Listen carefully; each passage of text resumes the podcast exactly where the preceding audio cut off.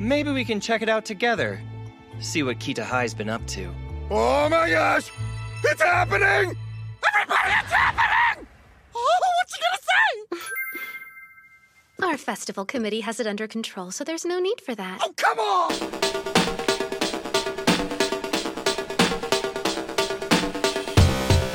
It's Super Bowl weekend, and I, I, I, yeah, and a lot of people care about the game, but I don't for uh, various petty reasons. Welcome, listeners, to Podcast O N A. Hello, everybody. Uh, hello. Uh, everything's broken today. I just heard a loud slam from my neighbors upstairs. Yeah, every social media is broken. They started recording, and it's like, it wasn't picking me up for some reason, and I'm still not sure why, so... Yeah, yeah we totally didn't spend ten minutes uh, trying to fix a very... Uh, minute Windows issue. uh, everything's kind of shitting the bed, right? Everything's broken right now. Jesus criminy. It's one of those days. It has been one of those days. If you uh, were present on uh, uh, the great internet malfunction of Wednesday, that hopefully by the time this is up will be resolved and uh, certain programs will actually work, because if they don't, I'm going to be very annoyed and uh, bothered. We're going to see. We're we're just going to do our best tonight. Everything's kind of shitting the bed. We're still here, though. Yes.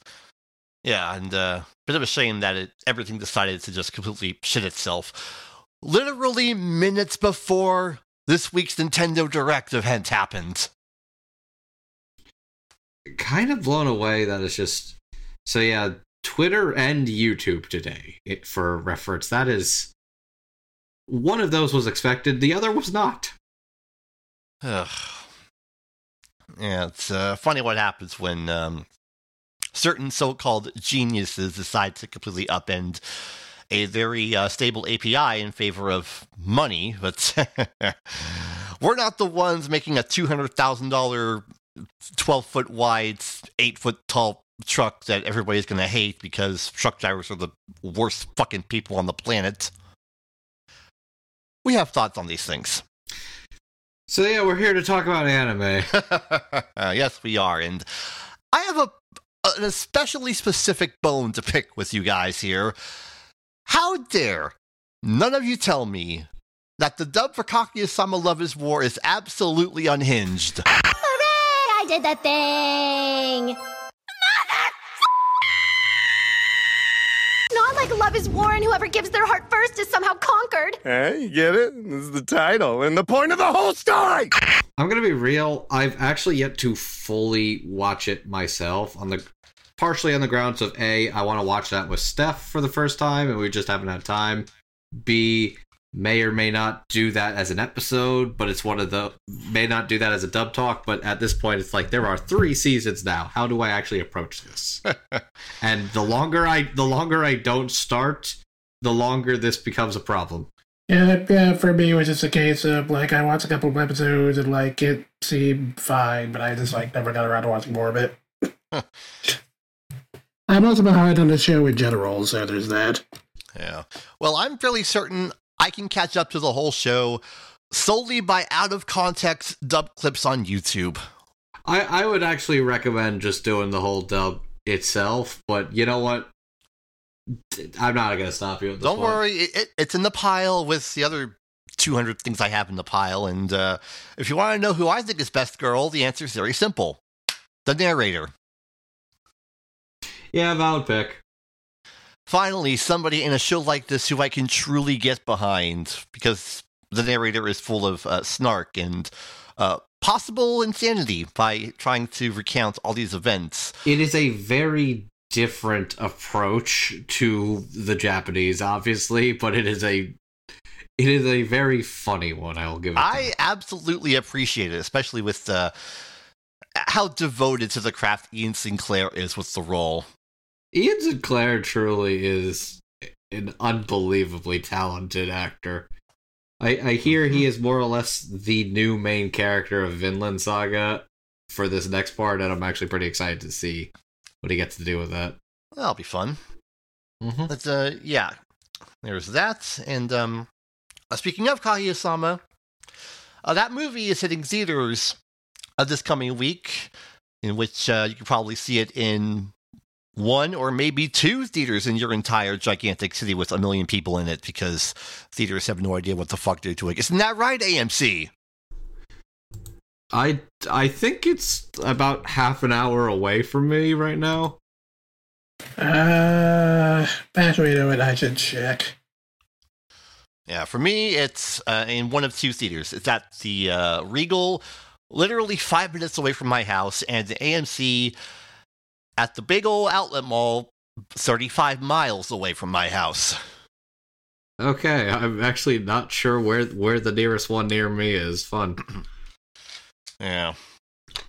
I may or may not just wait for them to hopefully put this movie up on streaming, and or should they just recut it for T V? Yeah, uh, question, are there going to be dub screenings at all? Or no, no, no they're not.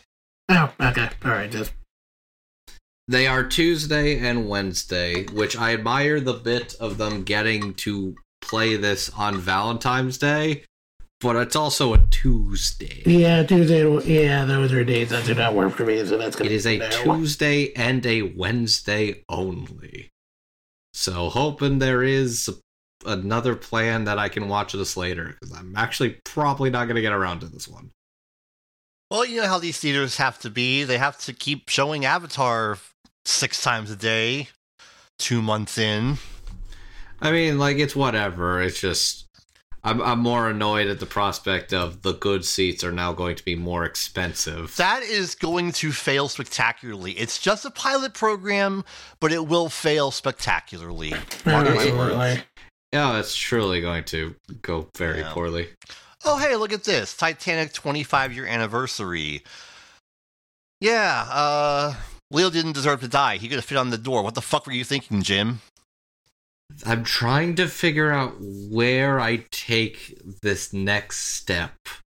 There is potential, but I'm not quite sure what's the best foot forward. Well, while you think about that, I will tell everybody what we have on deck here. We have... He's not going to be interested because twenty-five years is a little too old for him. Boom! Got it! Nailed it! Oh, okay. Cool. Ah. All right, got that out of my system. Let's move on. That's your one, Andrew. You don't get any more. No, uh, no, okay, I mean, Grant Western, that actually was a rare good one, good one from him. Thank right, you, well, Chad. Well, I appreciate it. Well, well, anyway, uh, we have uh, things to talk about here. There was a Discotheque Day event that uh, it was meaty, as, as per usual. Uh, we have some dub discussions that... We will uh, tiptoe around for various reasons. We'll get we, into it. Yes, and we have more Netflix talk because Netflix is just uh, one of those companies that just does not know what the fuck they're doing with anything anymore. So much so that Reed Hastings decided, fuck this, I'm out. It's all yours now, Ted. Mm. And it hasn't been going well. But we'll get into all that and more as we uh, begin and... Um, Yeah, and uh, since this is going, hopefully going to be up before uh, the big game happens, here's my prediction. Uh, don't care. Don't care. I hope the commercials don't suck. And Rihanna, please steal the show. So, like, are the M and M's getting canceled? No! Uh, it's a Super Bowl stunt. Uh, I mean, the gimmick is probably going to be something incredibly stupid. It's been obvious for weeks. I, I know it's pretty obvious. It's just what the fuck. I'm... Remember, there are very stupid people all around us, and some of them have jobs in Washington. To me, the worst outcome is if they get fucking Tucker Carlson in on the joke. No. I don't think they will, the, but that, the, that... They won't, uh, because he is too dumb to get it. He and his band of fucking idiotic writers. God. There are idiots all around us, that's what we're trying to say. Anyway, speaking of idiots, I uh, hope that they don't... Uh, how do I put this? Uh, buy Justin Roiland... Rip and piss. The deeper it gets, the worse it looks. It's just uh, yikes. So much of it really does just make sense in hindsight. Yeah, it um, not great, Bob. Yeah. Anyways, uh, rip and piss. Okay, we have we have successfully wasted ten minutes of everybody's time. Let's uh, get into the show proper, and we will start, as most things have been recently, with a revival of a project from many years ago. And folks, you're going to want to sit down for this one. The greatest anime of nineteen ninety-seven is getting a second chance at life. That's right, folks. The most goated anime of them all is coming back to us. King of the Hill, boysos! Correct me if I'm wrong, but was there already... Wasn't there already a King of the Hill revival? Or is it like an Edd n Eddy kind of deal where the later seasons just looked visually different? The later seasons just look different. Got it. Okay. Yeah. Yeah, for those of you who don't remember, uh, King of the Hill, uh, the most uh, prestigious anime of them all, premiered all the way back in nineteen ninety-seven and lasted thirteen seasons. Wowzers. Yeah, and since Fox is now a part of uh, Disney, and has been for a couple years, uh, they need revivals. So... Wait, so does that mean Bob's Burgers has now outlived King of the Hill? Not yet. Okay. Not yet. But uh, yes, we have gotten the word that there will be a King of the Hill uh, revival happening uh, from uh, twentieth Television Animation, a subsidiary of Disney, for Hulu. Uh, Mike Judge and Greg Daniels are going to return as executive producers alongside showrunner Saladin Patterson, who previously worked on A B C's The Wonder Years reboot. And it will include original cast members Kathy Najimy, Stephen Root, Pamela Adlon, Johnny Hardwick, and Lauren Tom. Do not ask about Luann and, and Lucky. Uh, they moved to Montana or somewhere. The answer really, like, everybody's like, how do you do the show without Luann? And it's like, the answer really is just as simple as she just moved out of Texas. Yep, because as we all know, uh, Brittany Murphy and Tom Petty are no longer with us. Rest in peace. Mm-hmm. I...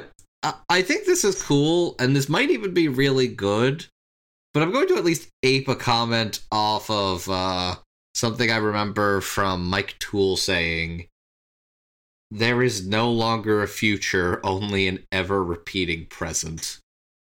Yeah, it's, it's a bit hard to plan for the future when uh, the present is drowning in debt and you need something to get eyeballs in. And like uh, the gen, the general major media landscape really is just reboot the old things.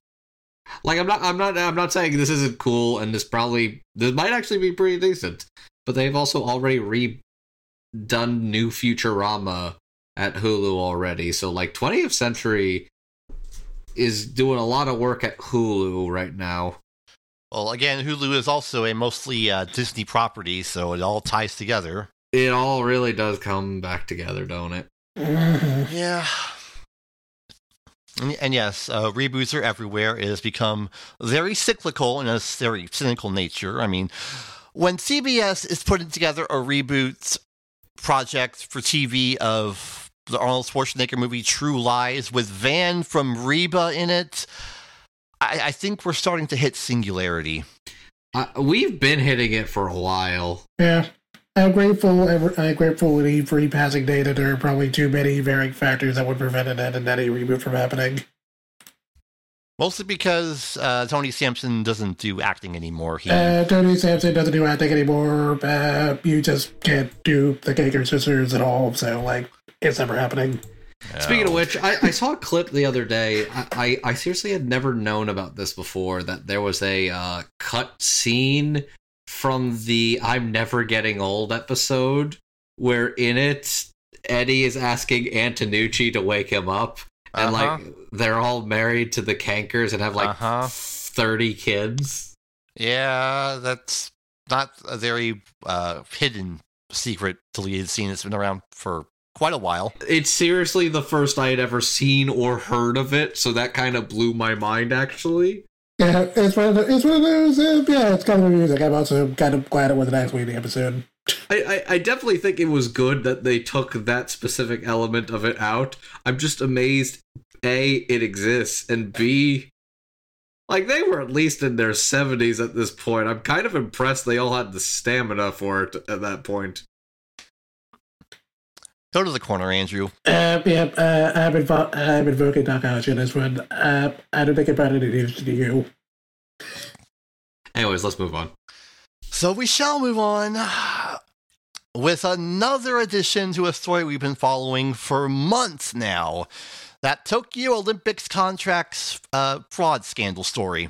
God, just put, speaking of Ed, Edd n Eddy, just put that fucking clip of Ed going, dig a hole, dig a hole, dig a hole right here.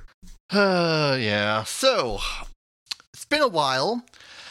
We now have an update on the story. The latest update is officials from Dentsu, a major Japanese advertising firm who has a big hand in this whole uh, situation, have admitted to uh, prosecutors from the Tokyo District Public Prosecutor's Office in involuntary questioning that they rigged bids for contracts related to the Tokyo Olympics test events. And said officials also stated that they were not aware of the illegality of the bid rigging. I didn't know it was illegal. Well, I'm not a lawyer. I don't... Are all these people just really stupid and have no idea what they're doing? Because you're either really stupid or you're a liar. I mean... Playing dumb is the only way they're going to get out of this with a less severe sentence, because if they, if it comes out that they're lying, that's going to look pretty bad. Yep, it sure will. And we have also heard of charges that prosecutors have laid out to uh, Hironori Aoki, Takahisa Aoki, and Katsuhisa Ueda, all former executives of Aoki Holdings, who is, also has a big hand in this story, as they have been charged with giving twenty-eight million yen, roughly two hundred fifteen thousand dollars in bribes to, form, to former uh, Tokyo Olympics committee member Haruyuki Takahashi, and prosecutors are seeking respective prison sentences of two and a half years, one and a half years, and one year for these three individuals, with the ruling taking place on April twenty-first. To go along with that, Takeshi Natsuno, president of Kadokawa, stated that the company, quote, seriously betrayed public trust, and said it would strengthen oversight to prevent more wrongdoings in the future, which is to say, the next time they do this, they're going to try to not get caught. It's going to go well. Mm. Very well. Yeah. And by very well, I mean it's going very poorly. These people are going to jail. Yeah, and I, there are some details here that I don't think we went over that were included in this uh, piece uh, from the Mainichi as aggregated by A N N. Uh, there were apparently twenty-six rigged open bids between May to August twenty eighteen for the rights to plan fifty-six test events, with contracts totaling over five hundred million yen, roughly three point six million U S dollars. And nine companies, including six that have been searched, won those bids. How very coincidental. Hmm, suspicious. Yeah, and the total value of these contracts for tests and actual events for the Olympics is roughly over twenty billion yen, or about one hundred forty-four million U S dollars.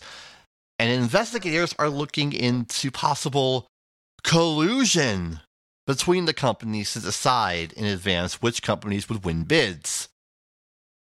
This is going to keep getting worse. Holy shit. Uh-huh. As the saying goes, the more you fuck around, the more you're going to find out. We're going to keep finding out for a while. I don't even think we're close to rock bottom. Well, we got a ways to go, because we can only get deeper. The sauce keeps getting more sauce. Well, may as well follow up one story about big business to another involving our favorite company, Media Blasters. So this one's actually a pretty interesting conversation in general, but uh, there's at least some factors that I think are worth discussing about what led to it and why it's different now. Yeah, so John Cirabella, the founder of Media Blasters, has been doing some uh, videos on his YouTube channel, sort of chronicling the history of the company. Uh, remember, Media Blasters was founded by a lot of ex-Central Park Media employees who got sick and tired of John O'Donnell's bullshit. Which is kind of a funny story in, in and of itself, because uh, Central, Park, Central Park Media filed for bankruptcy in two thousand nine, and Media Blasters somehow still exists today. It it really is absolutely incredible that uh, I, I, I was talking to Hardy earlier, and he was joking to me that he wouldn't be surprised if it literally is just John Cirabella just printing Blu-rays in his garage at this point. Among other things. Yeah, uh, recently, in one of his videos, uh, one of his most frequently received questions is this. Which of the titles acquired by Media Blasters perform, performed the worst over the years? The answer was Gao Gai Gar, King of the Braves.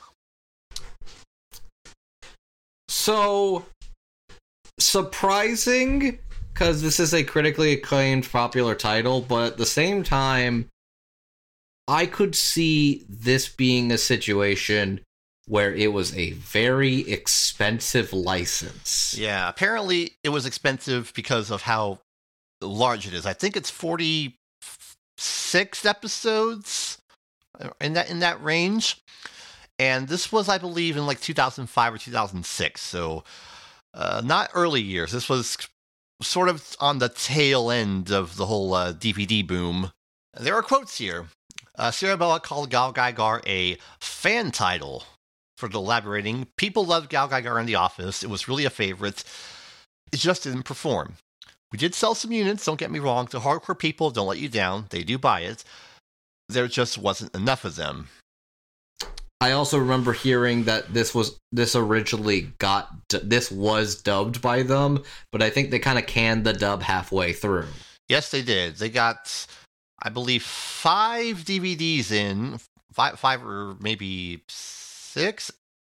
Actually, that's a that's a great segue into what I was going to mention. That here's another thing to, that's worth considering about why this underperformed and didn't do as well as it did back then.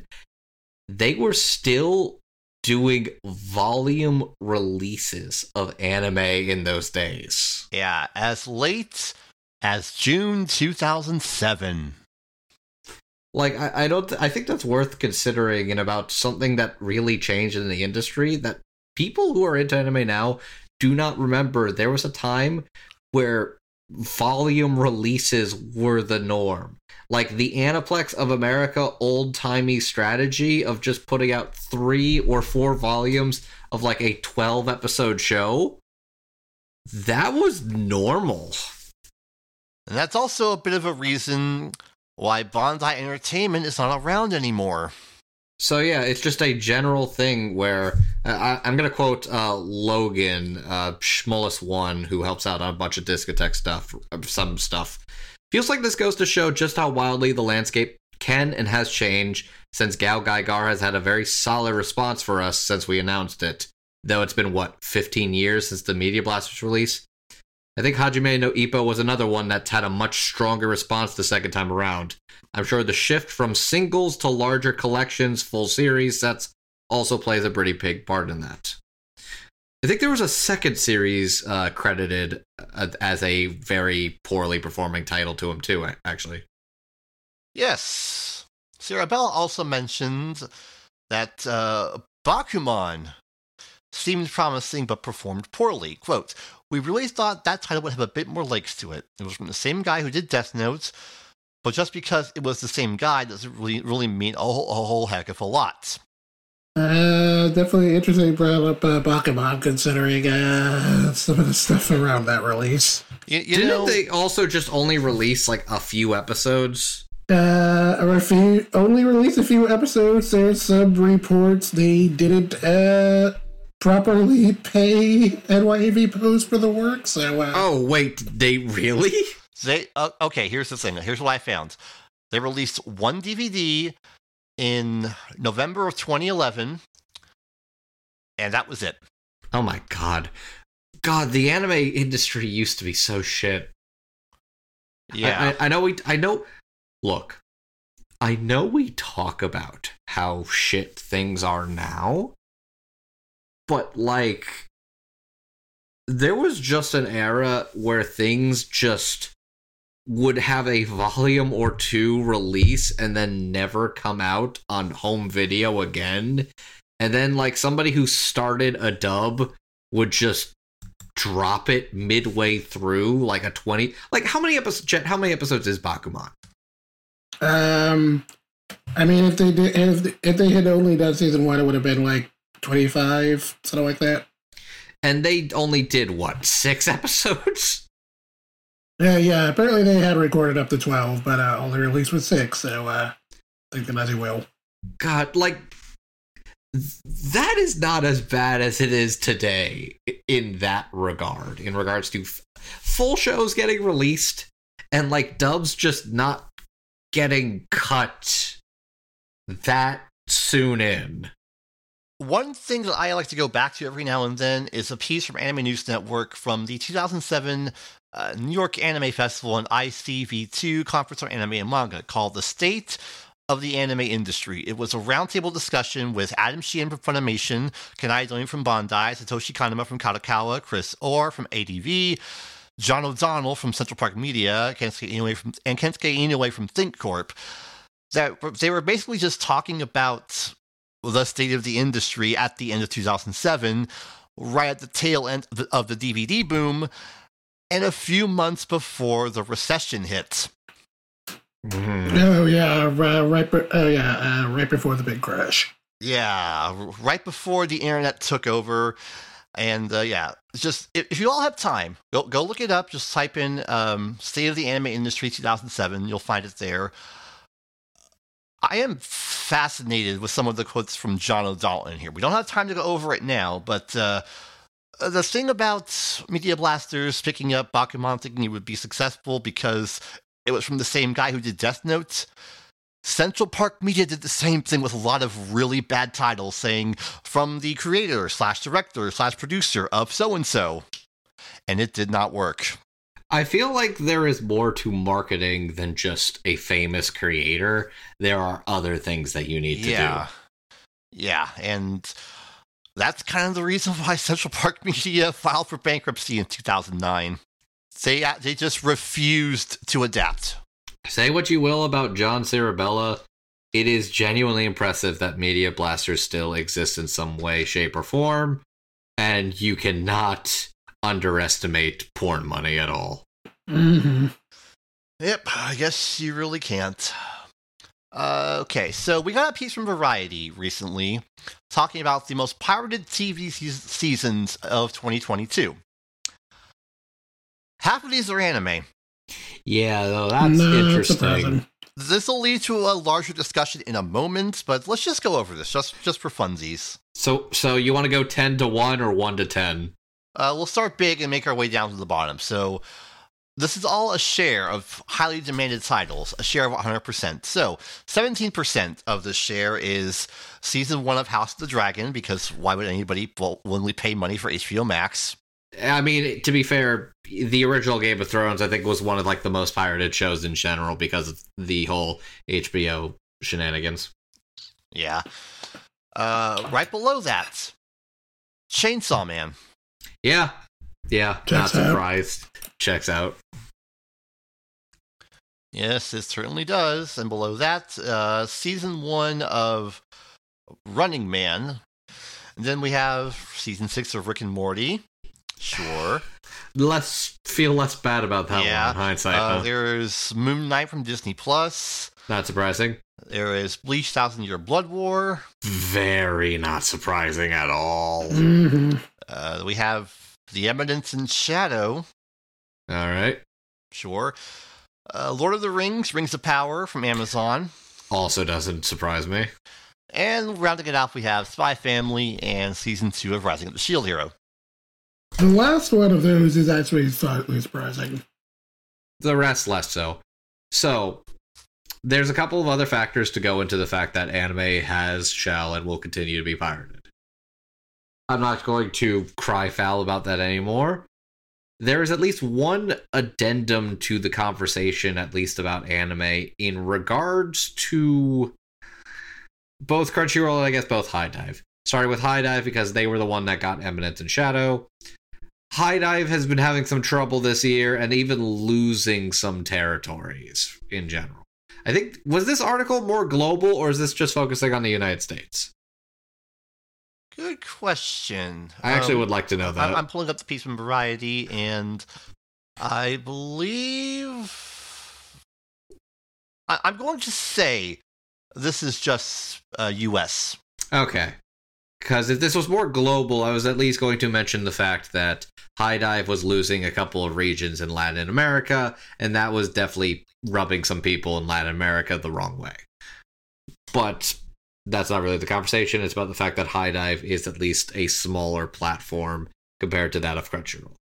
The, speaking of Crunchyroll, I will add that this year, they pretty much got rid of the free episode the next week model completely. Yeah, and, and um, apparently, according to this piece, Chainsaw Man was the most pirated series in the U S for all of quarter four twenty twenty-two. Not Oof. surprised, really. I like, like, ugh. look, I, look, I, I hate how the current climate is making me having to defend Studio Mappa because they don't fucking deserve it. But also, you fucking weirdos. Ugh. Chainsaw Man is still a good anime, and it still made its money back. So this is not that surprising, but I'm at least adding to the conversation. Crunchyroll had their free model thing and has completely gotten rid of that and is now all subscription all the time. And they made a lot of moves that kind of pissed off a lot of people, which would lead to some subscriptions getting canceled and some people probably wanting to pirate. Though the reality of it is, most of the people that want to pirate already were going to pirate. I just want to at least add that little element to the conversation as worth acknowledging. Here's my stance on all this. I am neither advocating nor vilifying piracy.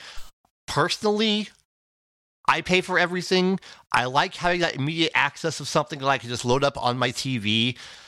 And to be perfectly honest, I am just too stupid and lazy to try and search for torrents of things recorded off air and downloaded on my laptop, which I have to watch either on that or a monitor.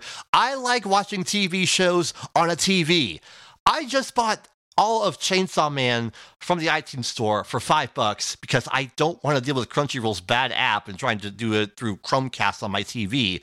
I can watch it through Apple. I can watch all of it in English. I can have captions because it's a weird neurodivergent habit I've always had throughout my whole life. I like that. I like having that access without having to do a whole lot of work. Torrents make me do work. That being said, I get it. I get it. Big companies suck. Having content restricted by region sucks. I'm not going to shame anybody for going down that path because I get it. Sometimes it's a necessity. I get it. However, to all of you spoiled Americans out there with money to spare, come on. Yeah, uh, my, uh, yeah. At this point, my sense of parity is kind of shifted a bit. I mean, in general, I do pay for things, but my sense is uh, pretty much, at least for the moment and probably for the foreseeable future, like, look, if you're gonna do it, at least don't advertise you're doing it. That's that's. There's so many people that literally just cannot stop themselves from screaming to the high heavens, "Look what I'm pirating! Look what I'm doing! Fuck the man!" Or what? Like it's it, it's all like a righteous performative thing. It's just like, man, I don't fucking care.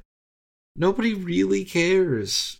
Just stop going into being like, aha, I have torrented this new hot anime feature. What you gonna do about it? Like, that doesn't give you an interesting personality. Shut the fuck up. I don't care. I really yeah. don't. I'm not, like, at this point, it's like, believe me, man, I see these companies and what they're fucking doing. I get it. And it's the kind of thing where it's like, it is still more convenient to just deal with this than it is to pirate. But we are hitting a point where it's going to stop being convenient to just support the official release to watch what I want. It's coming. It's not there yet, but it's coming. And at this point, they'll have nobody to blame but them fucking selves. Yeah. If if I had every everything I own physically on immediate access, I would have to have like uh, several hundred terabytes of storage hooked up into a N A S server, which costs a lot of money that I don't have. So I will gladly spare a couple bucks every month for immediate access to something that I don't have to plug in thousands of dollars of high-end tech equipment to get. So, uh, yeah. Plus, you know, not a big deal for me. Other countries, I get it. Other regions, other platforms, I get it. Uh, apparently, this Running Man show is a variety show in South Korea that has no available access over here, so I get it. Ah. Uh... But if you're going to do it, don't be an asshole about it. That's all. We're, that's all we're saying. You're not interesting because you're a pirate. No. Also, uh, simping for a turf creator's uh, old work in a video game. This is not a suitable replacement for a likable personality. You fucking weirdos. Oh my god. Oh my god. I. It's gotten so bad. Everything about it I've seen. It's so, so bad. It's like the worst brain rot I've seen in some time. I I just... I, I, I've seen creators literally being like, none of you people are boycotting Twitter. And it's like, Twitter is a social media platform, which is how so many people stay connected. And it is like a major social media platform that is important to the global ecosystem at this point. Paying sixty to seventy dollars to play a video game on release, is it really equivalent, you fucking freaks? Oh my god. So again, again, that's going to apply the, gate, the same argument here. I mean, if I were saying, like, look, okay, uh, okay, like, look, okay, like, look, you're not necessarily a bigot if you support the game or what, or whatever, but whatever, it's also not a great look to do it, but look, at least if you're going to do it, at least stop ab- at least stop advertising doing it and trying to, you know, defend yourself for doing it. Like, own up to what you're doing. Jet, the answer is they they feel guilty and they want somebody to absolve them of their guilt and also have fun playing the Wizard Destiny game. Yeah, I know that's what it is, but it's just like, own up to it, guys. It, it's so sad. It's like, stop talking about it and stop, like, you want your fucking, you want your fucking token transgender friends to absolve you of your guilt and say, you're a good, perfect ally. It's okay if you pay sixty-five dollars to play the Wizard game. I see how much good you're doing for the community, and you're doing the bang-up job. No, that's not what's going to happen. No, what's happening is you're going to have a lot of friends that are going to be disappointed in you and realized when the time comes, you're not actually going to stand up for them. No, you would choose your toys over for their rights every single time. I'm just going to add that by saying this. If you really want to spend seventy dollars on a very mid-game, just get new listen to Zelda game. What the fuck, Alex? uh, uh, uh, okay, that's okay, that's a little bit mean. Where the fuck did that come from? I'm only saying that because I know it's going to make some people very mad at me. Jesus Christ. I was going to say, if you want to play a mid-game, Destiny two is free. So is Halo, but uh, let's move on. Oh, oh, that one hurts me. Oof. What are you doing, Microsoft? Okay, let's move on. So yeah, uh, we spent a, lo- a lot of time talking about uh, platforms and piracy, which uh, leads us to Netflix. Did you know that if you share your password, you're committing the ultimate cardinal sin of the world? It's really funny how quickly they took that down. God, they're so... It's so... Yeah, um... The people making these decisions don't live in reality. These are the fucking... I, I made a joke about that earlier where it feels like that, that policy of having to connect to the main account Wi-Fi feels like something that was proposed by an executive who went on like a very angry racist tirade during the holidays. Ugh. And now their kids it, their kids won't let them see their grandkids anymore, so they're like, if I can't make them come to me, I will force them to come visit me. Oh, and uh as an addendum for that, you know what a lot of hotels have in rooms for the T Vs? Netflix access. All you have to do is just log in.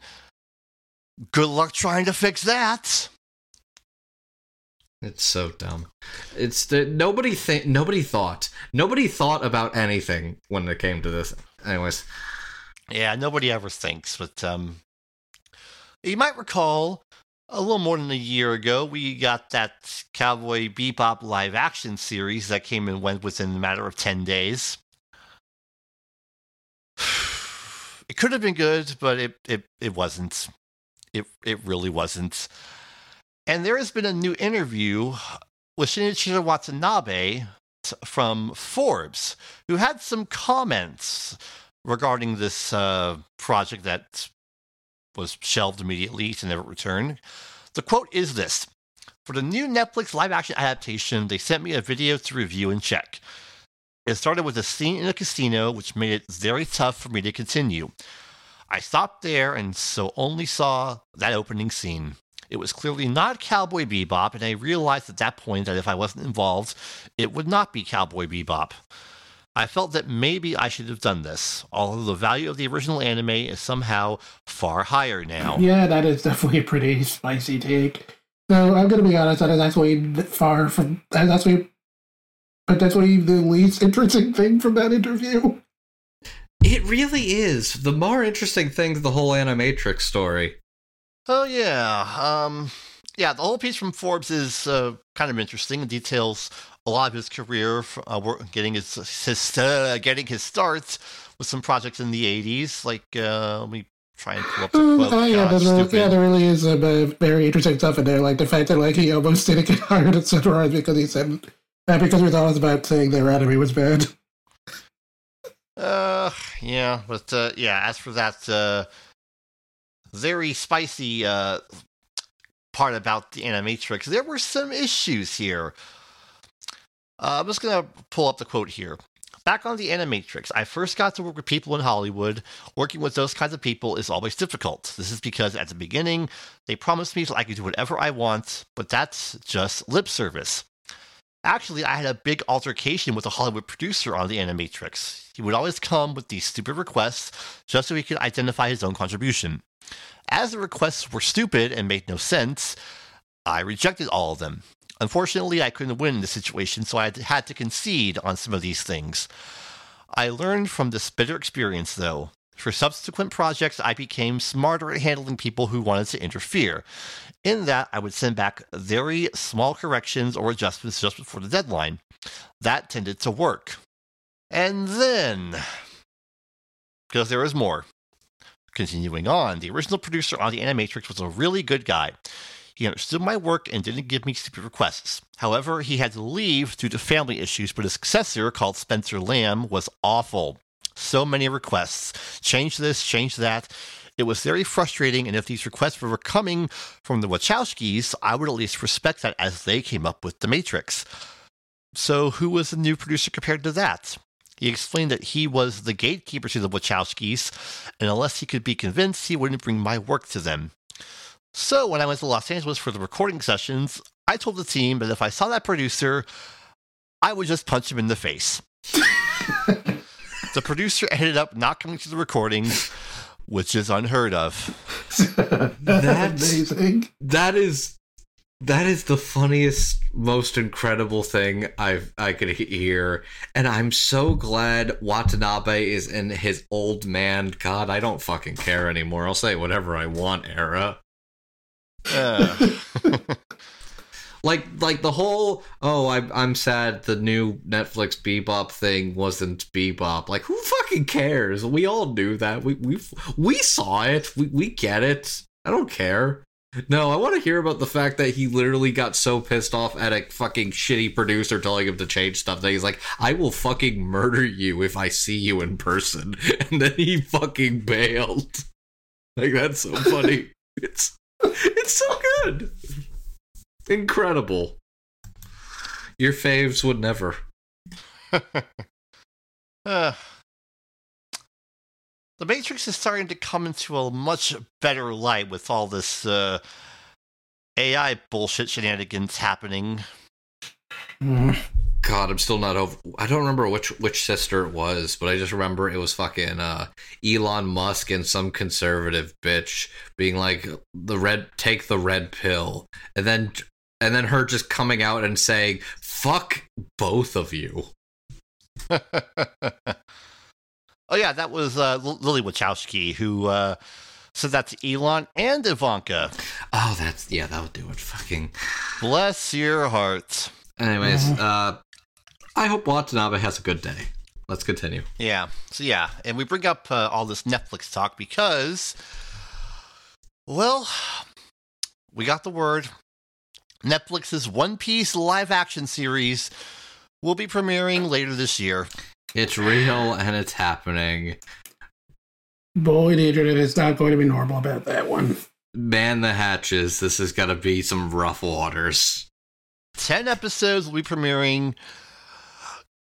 Good luck to everybody involved, because, um, uh, yeah, like, please do not face plant on this. There's a lot riding on this. There's, like, the thing that I think people forget, like, Bebop was such an easier slam dunk than One Piece. And if that face planted, I, uh, all I ask, literally all I ask, is to be good enough for season two to get Jamie Lee Curtis to be the role she wants to be. That is it. Be just good enough to get that season two. And then you can eat shit as much as you want. Let's hope. Uh, yeah, and also just because I do remember it coming up in like a... as I think I like a Mother's Basement thing, like just talking about what they could maybe do with a live-action One Piece. And that's because it sounded interesting and I think they should do it. If they get, if they get far long enough to make Chopper, absolutely just make him a Muppet. Just do it. Sure, why not? God, just fucking get the the Henson, the Jim Henson Company to make Baby Chopper, and then to just make a giant kaiju Muppet. I, I I'd take it. Yeah, uh, we, we will keep we will keep a pin in this and come back to it when it launches. When we get a date, that just means that's we set the clock for Doomsday. Yeah, uh, yeah there's literally nothing to say until we see like an actual trailer or like I don't know, even like an actual key video. We still have no idea what's actually going to look like, even so. Uh, yeah, yeah, we will just have to put a pin in that and come back to it much, much later. All right, and so we move on to our announcements and updates section of the show, starting with another project for Netflix. We all know that Netflix likes their uh, big kaiju monster projects, and so we have another one coming out, Gamera Rebirth. And this one's from, this is Kadokawa. Yes, Kadokawa is involved with this, because of course they are. This will be a limited series of six episodes, and based on what we've gotten from this very, very short teaser trailer that's only fifteen seconds. It's going to be nothing but kaiju fights. Gamera versus five of them. So, uh, oh yeah, all you kaiju, uh, all you kaiju fans out there, you're probably going to be eating real good soon. Here's hoping. Here's hoping. Yeah, there is a release window for this. All we know is that it's in production and it's going to happen. Yeah, I don't know. What, what do you guys prefer, kaijus? Or monsters. Porque los dos. Mm-hmm. Mm-hmm. So yeah, uh, recently updated on Netflix is The Rest of Monster. Episodes thirty-one through seventy-four are now up on Netflix. Still no English dub. It's got the French dub. Yeah, yeah, I do wonder if it's just like the music thing that's preventing that at this point. I could see it. Doesn't make it any less disappointing, but you know what? This is better than we were a couple of months ago. Mm-hmm. This is this is progressed in a positive direction. I am tempting fate here. Should somebody crazy enough pick this show up for home home release, I really hope they don't have to go to the offices of N B C Universal to get broadcast tapes from Sci-Fi. Uh, I mean, I'm pretty sure the master is still... I'm pretty sure Raw Master of the Dub, like, exists. There was that Australian release that came out, like, a decade I, ago. I mean, it must exist, but I'm gonna be real, I'm not... I'm not... There is some possibility we might have to go to Sci-Fi's internal vault for at least some of this. Uh, I mean, is it, I mean, the dub was completely on iTunes for a minute, so like, yeah, I'm pretty sure raw footage just like exists. It has to be somewhere there. It's somewhere in the world. Can you let them go on this globetrotting uh, expedition? I, I, I mean, I'm pretty sure. Some, I mean, I'm pretty sure it's sitting on Vince's computer. It's just somewhere. Somebody has these. This is not gone. We just give, just give them the permission to do it, for fuck's sake. Ugh. They are the only people that can make it happen.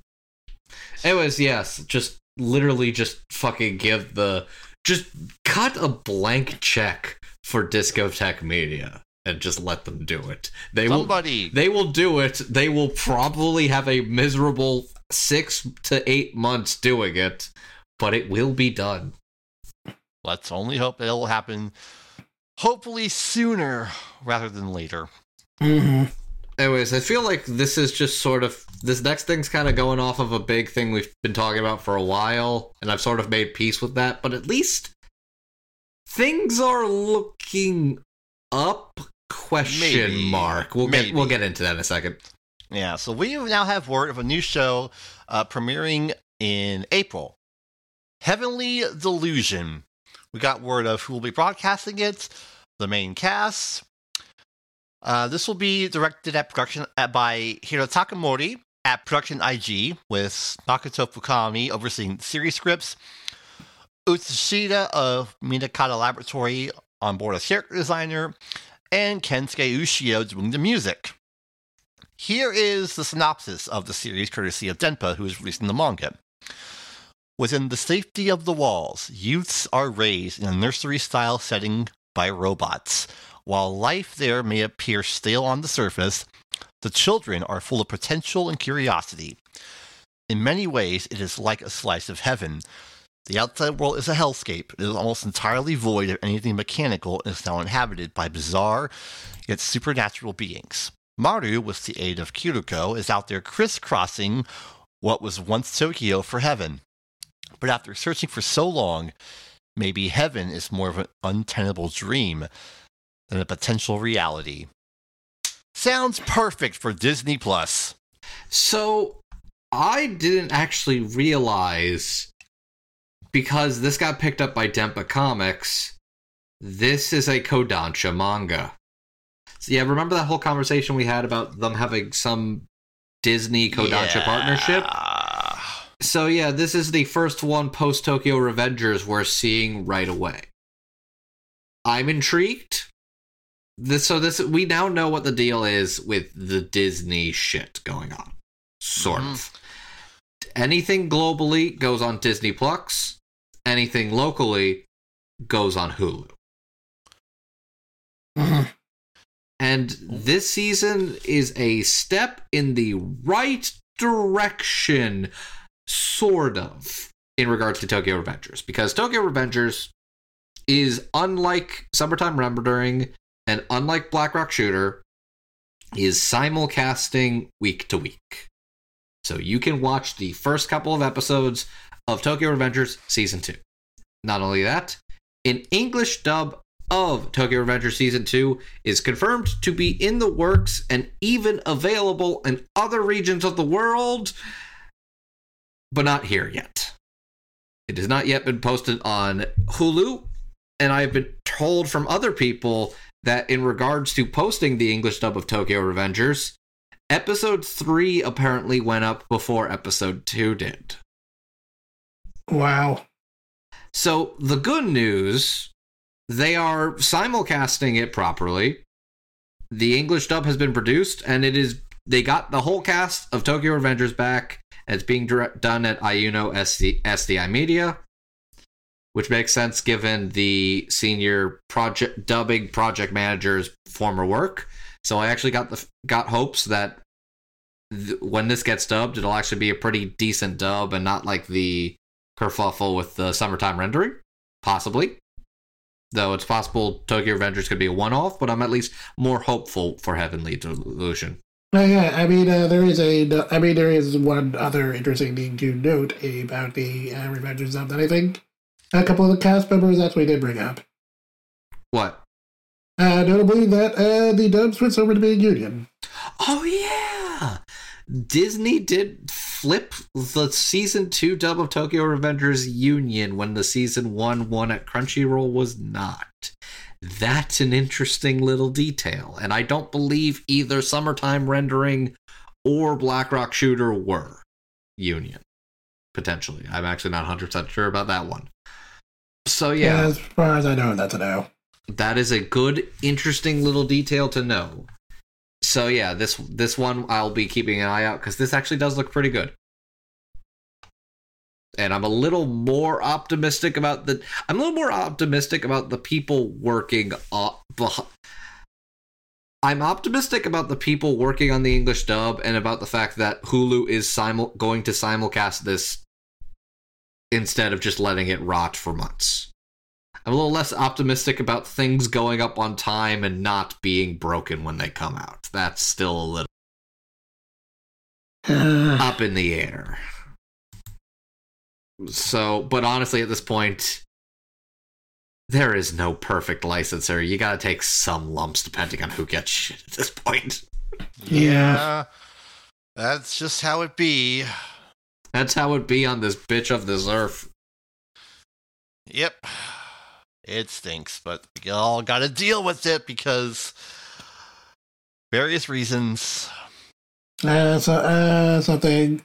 Like, ah, uh, something, something, there is no ethics in capitalism, something, something. If there's no ethics in capitalism, I can buy the wizard game and harm nobody. Yay! Fucking shit. Uh, anyway, so another uh, new project that got recently announced. Who here remembers a show from a while back called Magical Girl Raising Project? I do remember Magical Girl Raising Project. I, it was... decent. This year didn't come out during that time where everyone wanted a Pinocchio.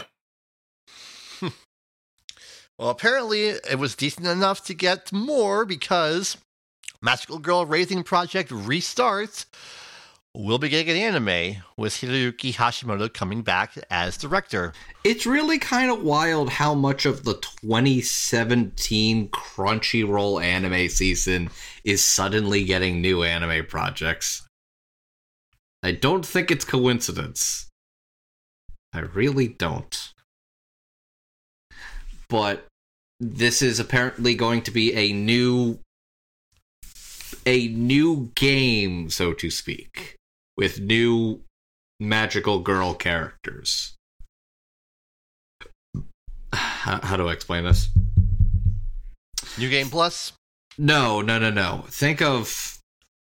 Think of new season of Total Drama Island with new contestants. Uh, yeah, I get it. Okay. Anyways, uh, the director from the first anime is returning, so I'm assuming this is maybe gonna still be Studio Lerche, but not one hundred percent sure. Really hard to tell. I mean, how does it even have on their slate at this point? Uh, that's... I'm going to... That's actually, that's a good... Uh, Classroom of the Elite, Season three. Probably the new Hanako-kun anime. Let me actually look this... Anyways, new Magical Girl Raising Project. I'll look this up for my own curiosity. Anyways, neat. Yes, it is neat. And uh, there's another uh, original project that got announced uh, recently that I swear I put it in for last time, but I guess I didn't. So uh, This is the one that's a little late. We'll have to pardon our dust as we keep uh, trying to uh, get our shit organized. So we have a new project coming to us from Kadokawa and Troika from director Aoki. Overtake, a show about open-wheel racing, specifically in Formula four. If you're wondering what that is, it's like the lowest level of open-wheel racing from Formula one, which Moscow X can tell you all about on his channel, Law Versus. I am interested in this because, as I have alluded to many times, I am a sports fan. I'm also a motorsports fan. We've got NASCAR season coming up uh, next week, and Formula One's kicking off in March. So, uh, yeah, I'm interested in this. The characters look wonderfully cute. Uh, we have... I really was not expecting his new original anime to be a, a F four racing sports anime. Yeah, r- racing and anime don't really go hand in hand outside of uh, Initial D. There have been some attempts over the years. I'm interested in this because it's going to be presumably a much more grounded in realism kind of show. I mean, it's it's open wheel racing on actual racetracks. I'm down for that. I like this director's past work. I'm willing to get, uh, see something a little more low key by him and give it a chance. Let's let's give it a shot. Yeah, and uh, for any of you who don't know who Aoki is, he is the man responsible for Fate Zero and Girls Bravo. What? Okay, okay, I'm going to add to that because that's going to break my brain. He also did Recreators and It Invaded. Yes. Jesus fucking Christ. Man.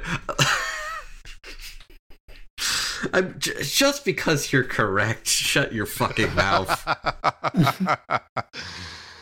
uh, it's a, it's a crazy industry. There's going to be a lot of dumb comments about bad C G in this, aren't there? Hopefully not. From what I saw from the preview video, it, it looks it looks fine. I mean, okay. I mean, look, you, you can't get more ridiculous than like the weird C G cars in like early, early, early Initial D. See, the problem is not that the C G is going to be good or bad. It's that there are people who literally object to anything that looks like it was made on a computer.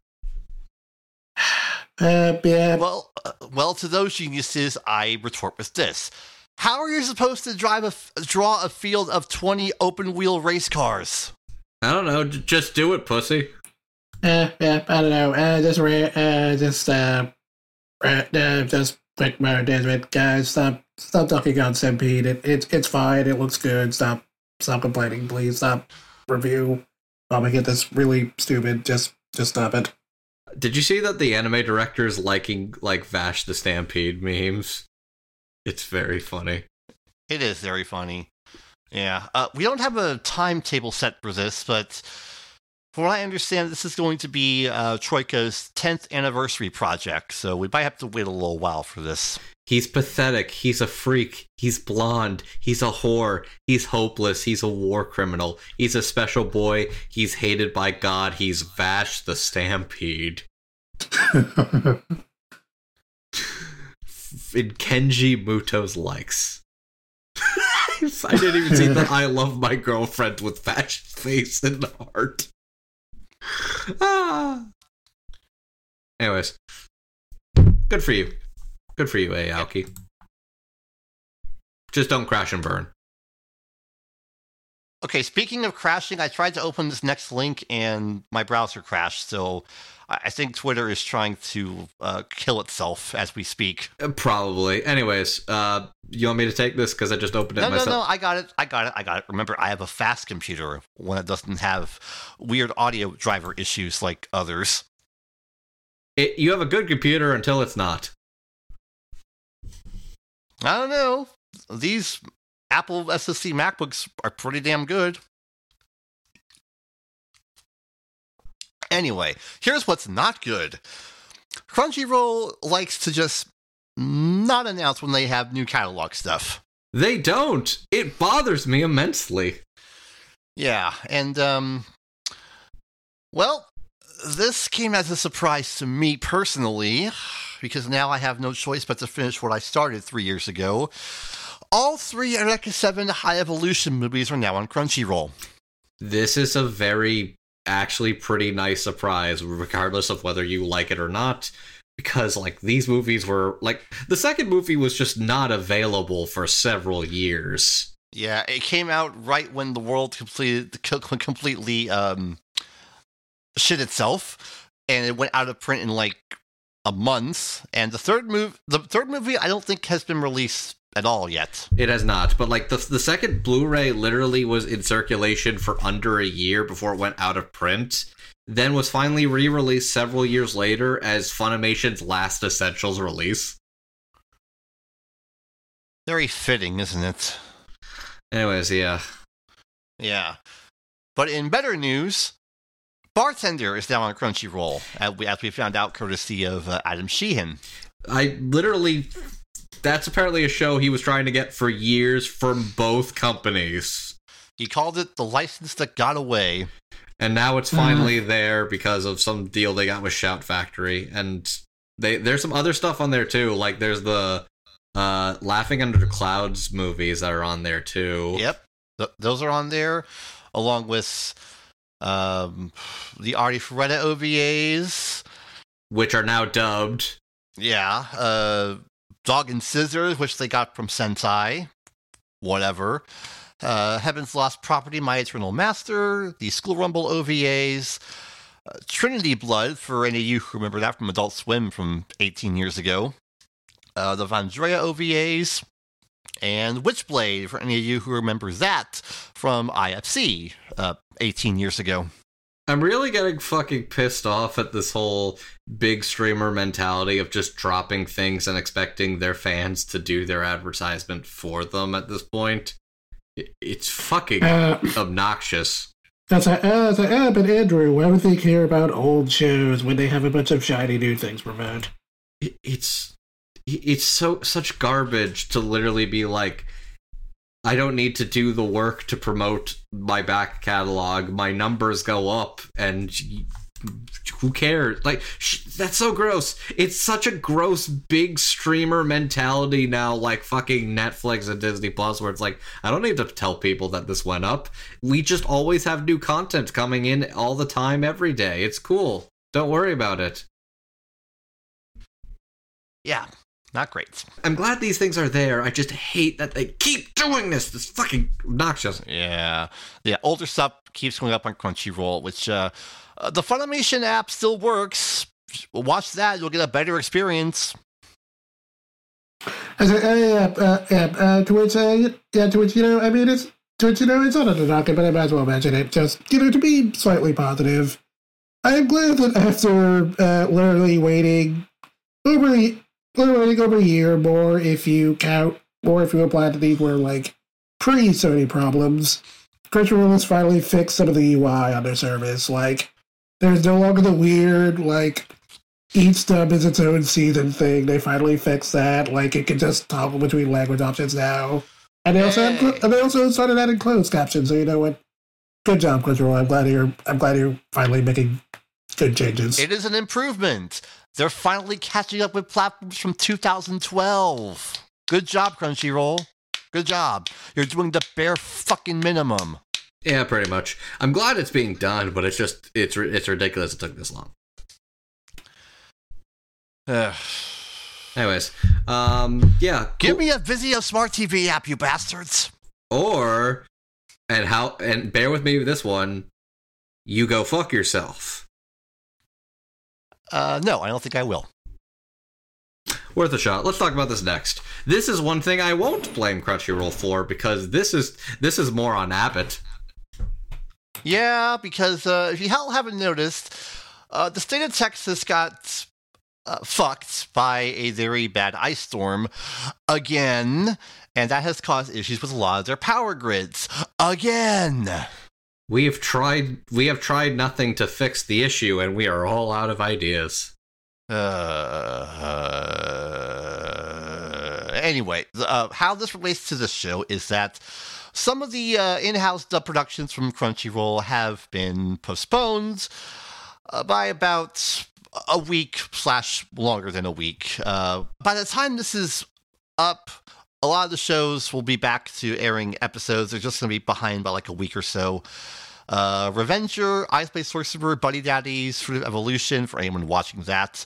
Uh, Blue Lock, My Hero Academia, Trigun, Vinland Saga, and a couple others have been impacted by this. It was out of their hands. The state of Texas continues to not understand it cannot survive on its own individual independent power grid. Especially when ice storms happen and it fucks everything up. Especially when they literally do not have an ecosystem meant to handle this, and they haven't done anything to actually fix this. Uh. And, like, we'll just continue not to fix this, and instead blame it on, like, diversity in schools or something. As we have said many times, we are surrounded by idiots, and a lot of the idiots have positions of power. Yeah. All right. Anyways, like I'm not, I'm not throwing this shade to any of the people at Texas. I wish them all the best, and they'll get back to track. Yeah. Uh, anyway, uh, yeah, just uh, be patient. The Duds will be back eventually. Yes, they will. They're, they're slowly coming back because you know they gotta catch up at some point, and you know that's how a business operates. But uh, uh, there's one other dub impacted by this, one that just premiered recently. They didn't actually... Okay, here's another fun one. Remember what we were talking about? We're getting tired of these shadow announcements. They literally just dropped episode zero of Gundam The Witch for Mercury on a Sunday, and nobody said anything about it for, like, four days. Yeah, that's a very, very weird thing, but, um... yeah, Mobile Suit Gundam The Witch for Mercury now has an English dub, and this is not being produced at N Y P Post or Bang Zoom, or the Ocean Group, or even Blue Water. Is being produced Crunchyroll in-house. Yeah, I gotta say, really don't think I saw that one coming. Yeah, it's uh, definitely a very interesting development. Yeah, and here's how I know it's Crunchyroll in-house. The A D R director is Jason Lord, who works at Crunchyroll in-house in in uh, Texas. Yep. He's one of the in-house. He's one of the new people they hired last January, alongside uh, Jonathan Rigg, and promoted Sean Gann and Emily Fajardo to be in-house directors. Jonathan, I think Jason worked on uh, Freedom Planet, but I'm not one hundred percent sure on that. Yeah. So, in other words, this is a Funimation dub. Yes, thank you. I hate I hate calling them Crunchyroll. I, I hate it. It's it's a it is a Funimation dub at this point. That's what it is. Do you think that's confusing? I said earlier I bought Chainsaw Man on iTunes. That's a Crunchyroll show. I press play with it through Apple's T V app. I get the Funimation logo. That's really funny, actually. Make sense of this merger, people. No, let's make it more confusing. Okay. okay. So. Do you want me to at least talk? I'm not going to list every single member of this cast. You, you, you don't have to. We have, we have, we have uh, many names. I will go over most of them, but I do believe we have to address the. Ah, uh, no. Just, just briefly, just briefly, we have to address the elephant in the room, because if we don't, uh, it's going to be uh, just. Let yeah, Let's get yeah. through the. Just fucking say the cast first, please. Okay, okay, okay, okay. So. As Suleta, we have Jill Harris. Jill Harris, you'll know for such characters as Nino in the quintessential Quintuplets, and uh, Iba- Ibarra in Hyoko. I was trying to think of another one. And as, um, I, I, I had to say this right, as Suleta's platinum-haired cockatiel wife, Mirene, Natalie Van Sistine. Uh, Natalie Van Sistine, you'll know as your as your Briar in Spy Family, and you'll also know her because I was trying to look up a second character for this. Remember that show, Full Dive? Vaguely. Oh, yeah, that's like the only other thing I know her. That's like the other thing I know her from. Remember that one girl with the giant ass titties that just becomes a pixie? Anyways, that was her. That that was who she played in that show. Also featured in this cast, uh, Elizabeth Maxwell, Bradley Gareth, Aaron Dismuke, Brittany Karbowski, Bryn April, Alejandro Saab, Gabe Kunda, Christopher Sabat, Eric Vale, Nazi Tarsha, Sarah Ragsdale, Kimberly Grace, Alexis Tipton, Kristen Payne, Cassie Uwalu, Mike Smith, Ian Sinclair, and Jerry Jewell, just to name a few. All right. So here's this grenade. I'm holding this grenade right now.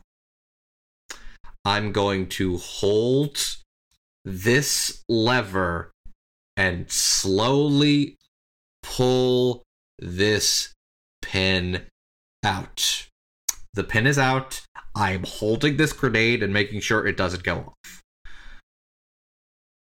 So the conversation that's going on right now in regards to the character of Saletta is that Saletta is sort of implied to be a character that is, in layman's terms, not white.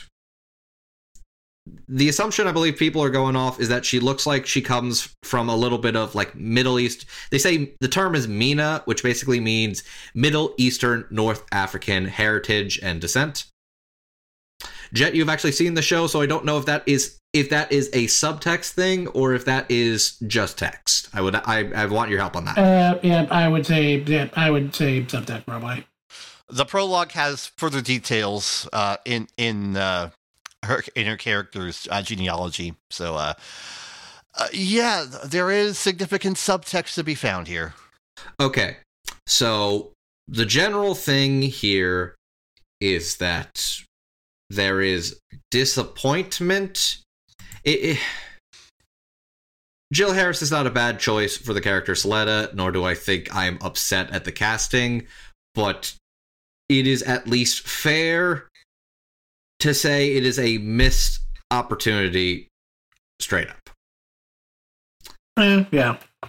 And I think people are allowed to be disappointed in the fact that this is a missed opportunity in that regard.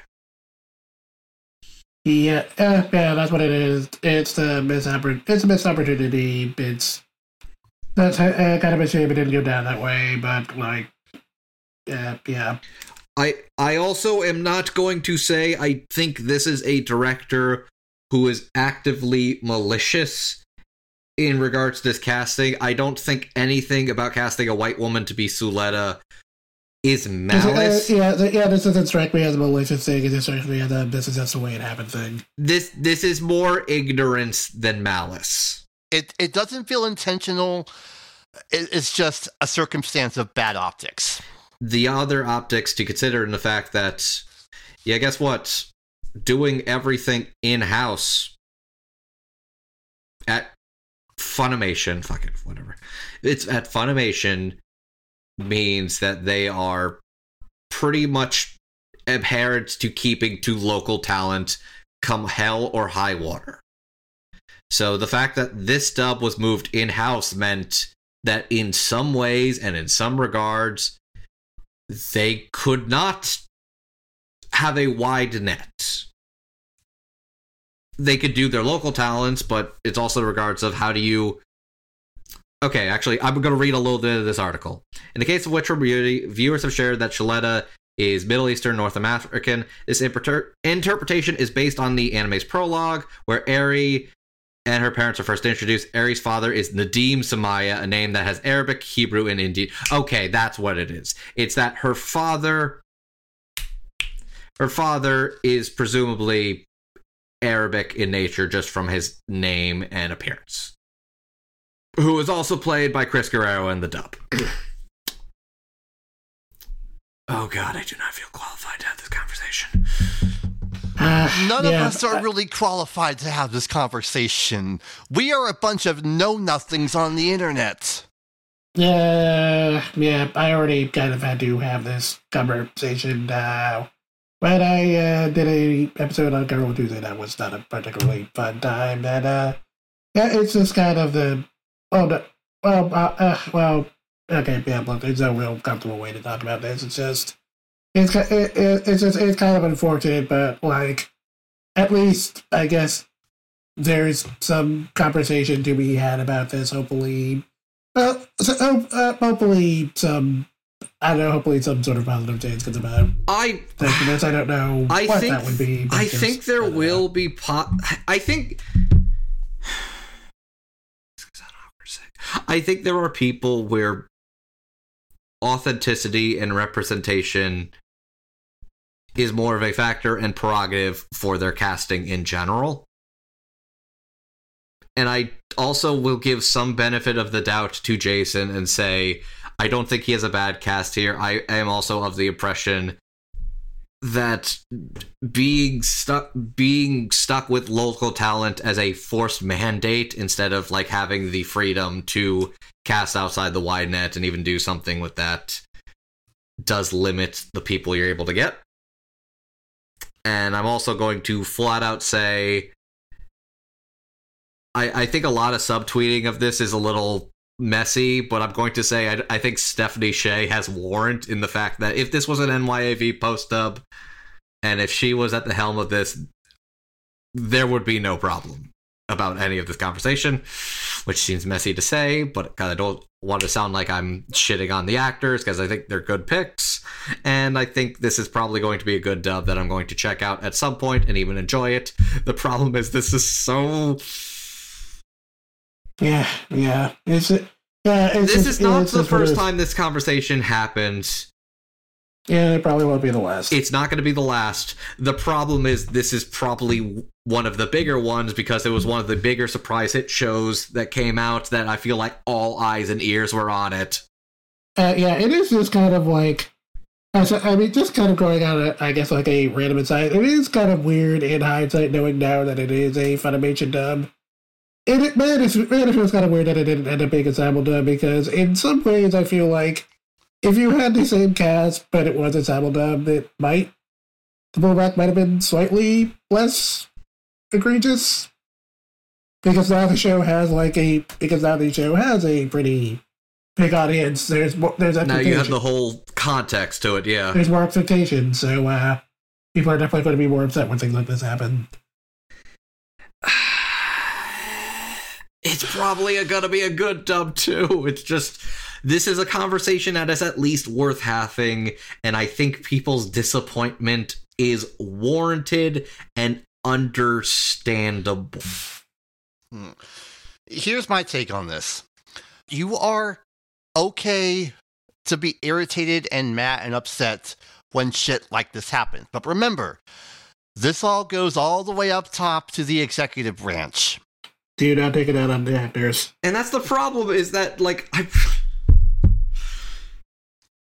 the person who's actually going making these stupid decisions and making these mandates isn't going to see a fucking bit of the actual backlash. No. The, the, the whoever's making this decision is not in the studio in Texas. They're in an office in San Francisco. And I'm not going to throw this shit at Jason Lord. I'm not going to throw this shit at Jill Harris. I'm not going to throw this shit at anybody who did or didn't take these roles or whatever. I think in due time, this one is going to die down a little bit. But this was one of those I can't not ignore it either kind of deals. But I also want to stop talking about it. So I'm just going to put this fucking pin back in this grenade. Yeah. And we're going to move on. Yeah, instead, I will lead us out of this with uh, a bit of a sad point. Uh, Right Stuff has all the Gundam shows, m- most of them anyway. Crunchyroll has Right Stuff. Guess who has most of the Gundam shows now? And guess who's not going to get them anytime soon?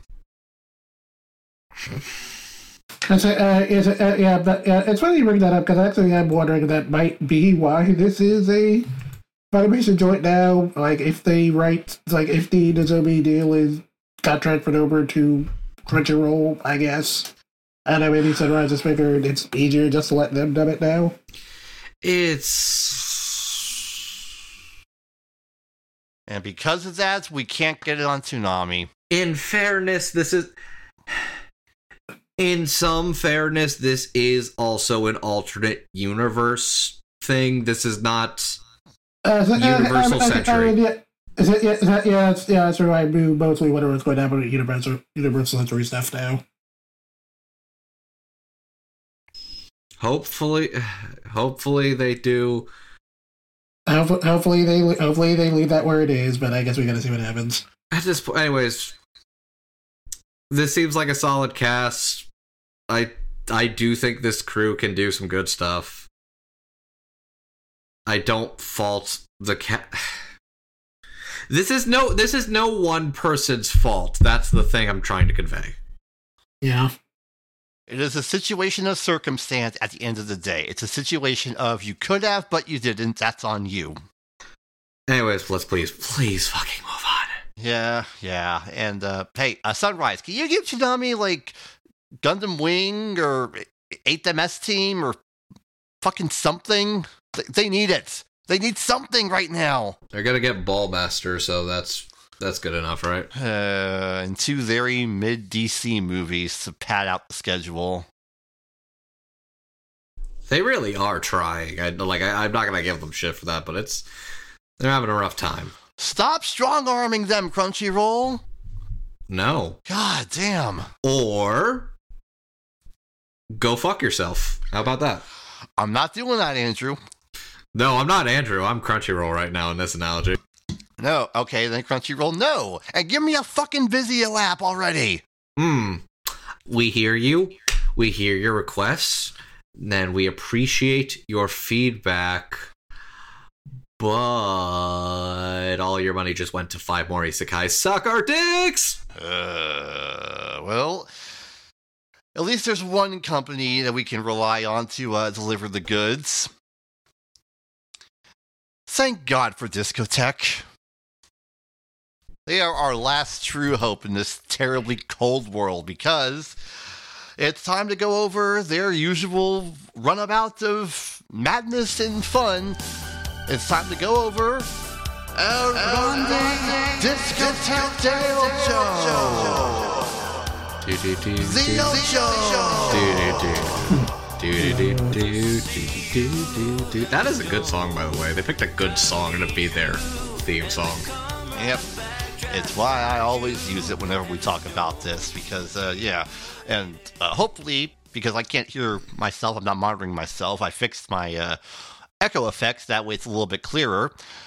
I'm going to use this for all of this, in my all caps notes, because there was a lot of stuff here. And we're going to start with an announcement alert! There was one. Yes, there was. Magical Girl Lyrical Nanoha Reflection. Free from Aniplex jail, even if it's uh, the first of two films, not the actual T V series. So, I'm going to refer to a tweet throughout tonight's conversation made by one uh, N- Nick, uh, Nick, uh, wh- which, which Nick was it? I, I, I forget his last name. Ah, uh, Dupree. Lost Thief. Lost Thief, oh. yeah, him. Lost Thief. Uh, tweeted out on January thirtieth, twenty twenty-three at three oh eight p.m. Discotheque Day predictions in descending order of probability. Guaranteed, more Lupin. Very likely, some new Toku thing I've never heard of. Gamble. With Symphogear done, they move on to Not Nanoha. First announcement of the night is Magical Girl Lyrical Nanoha Reflection. Yep. Yeah, it's the first of uh, two films. We'll have five point one surround audio tracks. It's sub-only, sadly. There's only so much they can do, and it's coming later in the year. Neat. That's a cool get. Cool. I'm curious if they'll get some more Nanoha stuff. It's very possible. Let's hope. And that leads us to some polls from the from Rescue, rescue vault. vault. That's going to get annoying real quick, and you're all going to hate it, but I don't care. Tough titties, yeah, basically. Yeah, and we have two titles that I can say also f- kind of fit in the Anime Abandoned collection for various reasons. The first of which is Iria Zerum the Animation. I don't even know what this is, but I don't, just the general vibe of this is like cool aesthetic. Yeah, this is a six episode O V A from nineteen ninety-four, uh, produced by Ashi Productions, directed by uh, Tetsuro Amino, who also did uh, Macross seven, so there's some prestige there. It is a very okay series. I personally know it as uh, one of Central Park Media's first D V D releases, which is about as close to bootleg quality as you can get. Something about the aesthetic of this just seems very cool. Yeah, it was. It was uh, it's, it's got that mid nineties flair that all the kids love, and this will be its first Blu-ray release anywhere in the world. It it feels like it feels very Battle Asia Alita, which I think is why it, I think it speaks to me, and why I think a bunch of other people who don't know what it is are like, "Ooh, this is pretty cool." I'll just say it's a very okay series, but uh, yeah, it's gotten a new film scan, leagues above the uh, old C P M D V D. It will have that old Central Park Media dub included, with new subtitles being retranslated. Extras are T B D, depending on you know what they can find. Sounds about right. Yeah, and there was a note made. Uh, their film scanner source at Tokyo Laboratory, who does most of the heavy lifting with these uh, film negative masters, all of these are scanned at five K, which is pretty good, all things considered, considering it's being shrunk down to standard Blu-ray.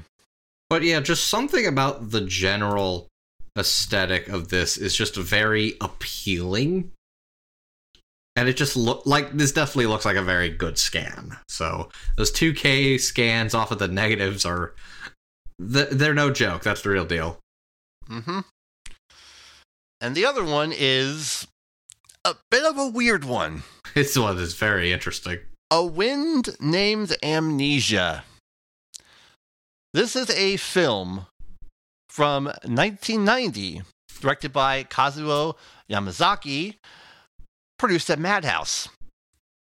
It, yeah, it's it's a it's a very strange take on the whole post-apocalyptic dystopia uh, thing that was prevalent throughout the eighties. It, it's a weird one. I'll just say that it, it is a weird one. eighties really were ahead of their time, weren't they? Yeah, and once again, new film negative scan, leagues above the old Central Park Media D V D. Uh, again, first Blu-ray release anywhere in the world. It will have the old manga U K uh, slash Central Park Media dub included. I don't, I don't think we, there was anything said about its release window. I'm, I'm going to assume it's later this year. It wasn't on the slides. So, so we're going to talk about the fact that that trailer was very interesting. Yeah. the, the, there was a film scan of the trailer found in this magical vault of magic. But the audio was apparently so bad that they had to stitch it together after the fact. Yeah, it's just, this is the first time this trailer can be seen in this quality, and they just kind of had to do what they could to make a good-looking trailer. They put in the work for a trailer nobody's really going to give a shit about outside of this this stream. Yeah, they do good stuff. Which that stream died during this segment, too, which seemed only fitting. I'm just going through the thread now to remind yeah. myself what's going on. Yeah. All right. And that leads us into more Lupin! Because after ten thousand minutes of Lupin, there's still more to be released. We're getting there. We are getting there. Yes, we are. And we are getting closer to all of them with Lupin the Third Angel Tactics, the seventeenth T V special. Taking place in Area fifty-one. Oh my god, this looks so fucking two thousands. It's, it hurts. Yep. Just all those... Just starting to learn how computer things work with animation. And it just looks so fucking... So two thousand five. Strange. It looks so strange. Like, there's that one shot in this trailer that looks like a fucking screen... Like, it looks like an old website player screensaver. It's it's so odd. Yeah. Uh, this will be this will be a sub-only deal, but it will have a proper translation this time. Apparently this was this was just fan translated for a while. Yes, it was. Fun. Yeah. Uh, this was after uh, Funimation didn't have Lupin anymore, and I think also after Genion didn't have it anymore, so it just never got a chance to come over. It just kind it just kind of sat out it sat out a vault somewhere. Yeah, but this will be coming uh, later in the year. Cool. We're almost there. We're almost at the end.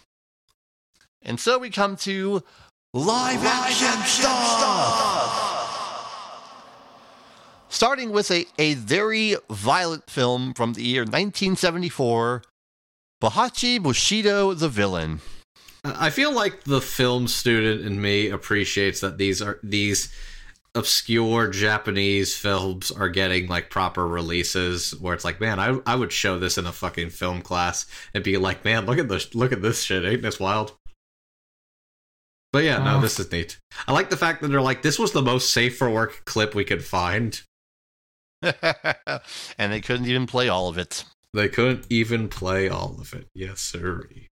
Yeah. Yeah, that'll be coming later in the year, along with another film. And I want to pose this question to all you out there. How many of you know of this movie from nineteen ninety-four called Speed, with uh, Sandra Bullock and everyone's now favorite actor, Keanu Reeves? Quite familiar, actually. I remember Speed. Yeah. Well, did you know that Jan de Bont apparently ripped it off? I'm not surprised to find this out, I'm going to say. He's not an original director. But yes, it all comes back to this film from nineteen seventy-five called The Bullet Train. Admittedly, it seemed like that was still the style at the time, which was just to rip off other Japanese movies. And yeah, no, this is... This is the premise of Speed. It's wild. Yeah. It's just, instead of a bus, it's a bullet train, and it's the train... slows down, it will blow up. And they had just this was just a movie that just had all of the hottest like Japanese cinema stars at the time. It's it's it's fucking crazy. Good times all around, but uh, yeah, now you now you can uh, take a gander at a pretty fun movie that well got ripped off twenty years later in. Uh, Dubious quality. It's also not the Brad, the movie with Brad Pitt that came out last year. That was also very anime. I saw that trailer so many times last year. Never saw the movie, though. I saw like ten minutes of it waiting for the quintessential quintuplets movie to play. It wasn't bad. Yeah. Okay. Um, and that leads us into Tokusatsu Star. And that's another one on Lost Tapes, very likely. Some new Toku thing I've never heard of. That one was a little more likely. And of course, Lupin, which kind of, yeah. Lupin's the free space on the bingo card. Yeah. Although uh, this one is something that uh, more people would have heard of. And I do have to correct myself from our last Discotheque Day thing. I got something wrong. It, it was a long day for me back then. It happens. This is the true source of Saban's Masked Rider from nineteen ninety-five, Kamen Rider Black R X. I'm glad that marked that. I'm glad that uh, Mike. I almost said Mark. I'm glad that Mike Dent keeps getting to do more uh, tokusatsu things in collaboration with Discotheque Media. He seems like good people. He's also in the mm-hmm. dub of Welcome to Demon School, Irima-kun. And he's pretty good at that. He gets a musical number in anything. It's it's it's wild. Yep, it is. Fa- it is uh, fantastic. Yes, uh, this is going to be one hundred percent Furbus free. So for all you out there hoping for a uh, a new release of Saban's Masked Rider, uh, that's not going to happen like anytime soon. Oh well. But yeah, um, it'll have all forty-seven episodes in H D, new interviews. It's coming later in the year. That's pretty cool. Now we go from tokusatsu stuff to uh, cartoon, cartoon stuff. stuff. So, what is this, Alex? This one we have here is a bit of a rarity with some uh, questions regarding its legal status. We'll get to that in a moment. For all you olden folk out there, you might remember from back in nineteen ninety-seven, there was a show that came in went a little too quickly called The Legend of Calamity Jane. The legend is true. What in tarnation? She's the fastest whip the Wild West has ever seen. Meet Kids W B's newest action all-star, Calamity Jane. And now she's laying down the law and rounding up the dirtiest pack of varmints this side of Outlaw County. Who you calling dirty? Yep, the spirit of the Wild West is alive and kicking on Kids W B. There she goes! There she goes! The Legend of Calamity Jane premieres today on Kids W B. So I have no idea what this is. This was like, I was a year old at the time. So I, I, I think I, this isn't just a, how could you miss this one? I was a baby. Well, this was a co-production between France and the U S, between uh, Gangster Production, Contre Ali, and Warner Brothers T V Animation, set in the eighteen seventies, the whole uh, Old West thingamajig. It aired on Kids W B in September of nineteen ninety-seven, and it was pulled after three episodes. So, like, most of the show literally just never aired here. Nope, but it did air in other countries. And that's where this comes from. So, yeah. I, I like I literally have never seen this before, but just looking at that trailer, I'm like, holy shit. This looks mm. incredible and like actually really, really gorgeous. So like a fucking standard definition Blu-ray, like this still looks really good. And there's fucking voices like Barbara Scoff, Frank Welker, and Clancy Brown, like like this. And apparently there was supposed to be a specific person they were supposed to get play the lead character, and that deal just didn't go through, but they got a really damn good voice match for her. That, that was going to be Jennifer Jason Leigh, who, um, yeah, it didn't work out.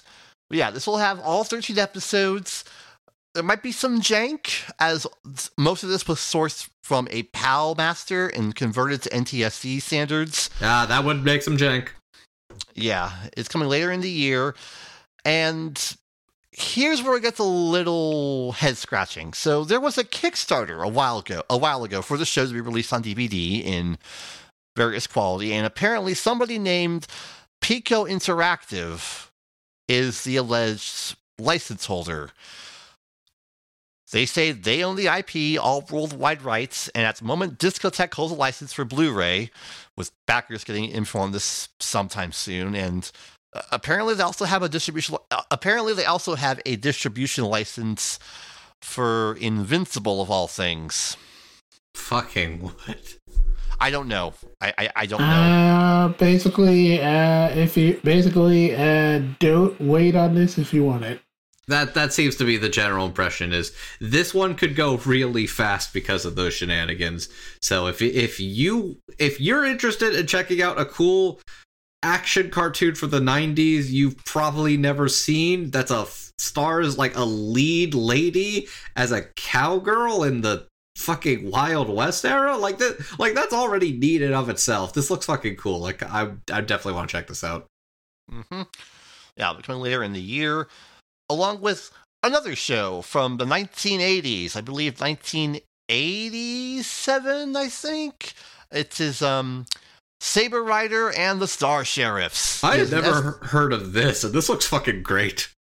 This one I have heard of, but that's amazing. Yeah, this is a Western adaptation of Seijūshi Bismarck, or Star Musketeer Bismarck, a show from Studio Perot from back in nineteen eighty-five. I love how the fucking mechs have hats. They have mech hats. Yep. This comes to us from a company named World Events Productions, founded in nineteen eighty, who did uh, W E P. A, cu- a couple of things. Wow, that is literally the same acronym as Wonder Egg Priority, W E P. Yeah, apparently, uh, yeah, this is the same. This, this is the same company who uh, cobbled together Voltron back in the eighties. Uh, that does not surprise me. Yeah, and it has uh, a, a bit of an interesting cast list. Uh, the main guy is voiced by Rob Paulsen, so that's fun. What? I actually missed that. Holy shit! Remember, this was around the same time as uh, T M N T premiered in nineteen eighty-seven. So, oh shit! Yeah, you're right. He would have been doing the work. And of course, fucking Peter Peter Cullen. Peter Cullenton here. And apparently, as uh, one of this character is named Fireball Hikari, the original name in Japanese is Shinji Hikari. Shut the fuck up! No yeah. way! No way! Are you fucking, yeah. Are you fucking serious? Yeah. And and apparently Peter Cullen is doing a John Wayne voice for his character. Oh, amazing. I need this now. I know Hardy was telling me that this one was his childhood, so I... Oh, man. Yep. Wow. That's...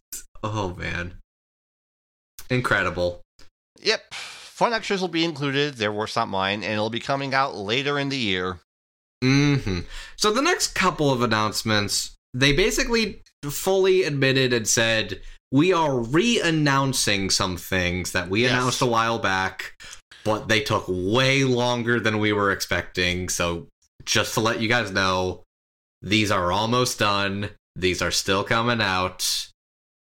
Let's just g- give the people a refresher. Yeah. First, the first of this was was called a uh, important, important announcement. announcement.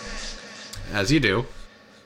Kodocha Season two is finally almost ready. It will be a sub-only set with a lot of subtitles, and it'll be coming out in the spring. I do not envy the work these people have to do. I truly, truly don't. Yeah. Mm. And to go with that, also, also finally, finally almost, almost ready, ready, ready, ready, ready. Metabots, the Japanese version of Metabots. The show where all your favorite animators and yeah. animation people worked on it. Just, just, just go watch Jeff's video for a deep dive on it. It's uh, crazy. Note, this will be an S D release. The video quality is bad. Of its time. It's the best they can find. Uh, the sequel series is still coming soon. Uh, this one will be due in the spring. Oh man, I'm just watching the video right now. Mm. Look at look at all that fucking feathering on the sides. Wow. Yeah, it's one of those. Okay, and for some uh, regular releases here, no echo effect this, this time. Gao Gaigar Final. I like how there's an epilepsy warning on this because it's Gao Gaigar. Thank you. Uh, yeah, it'll be just as packed as the Gao Gaigar release. It'll be coming in April. I would love to watch this show. I kind of can't. I have a history of concussions, which has given me very enhanced light sensitivity, and flashing strobe lights is a no-go for me. That would do it. And that sucks. Sorry to hear that. Worst case scenario, if you want to support this cool release, you could. You just kind of have to put it like in a shoebox under your bed. Yeah. Ooh, wow, yeah, okay. I, I actually hadn't watched yeah. this all the way, but there was, a, there was one thing I was like, even for me, I was like, oh, wow, yeah, I could, I could, I could see it. Yeah, it's, um... It's bad. Again, I liked, I, I would like to watch this show. For the sake of my safety, I kind of can't. I'm a little annoyed at that. But we move on with another uh, announcement here. Ain't Pretty Ace the Movie, coming later in the year for the first time ever in the U S with a new H D master. Very cool. That is very cool indeed. I'm glad that they are releasing more of this because, you know, sports shoujo stuff is pretty neat. And yeah, glad they're giving another one of this a chance. That's pretty rad. Mm-hmm.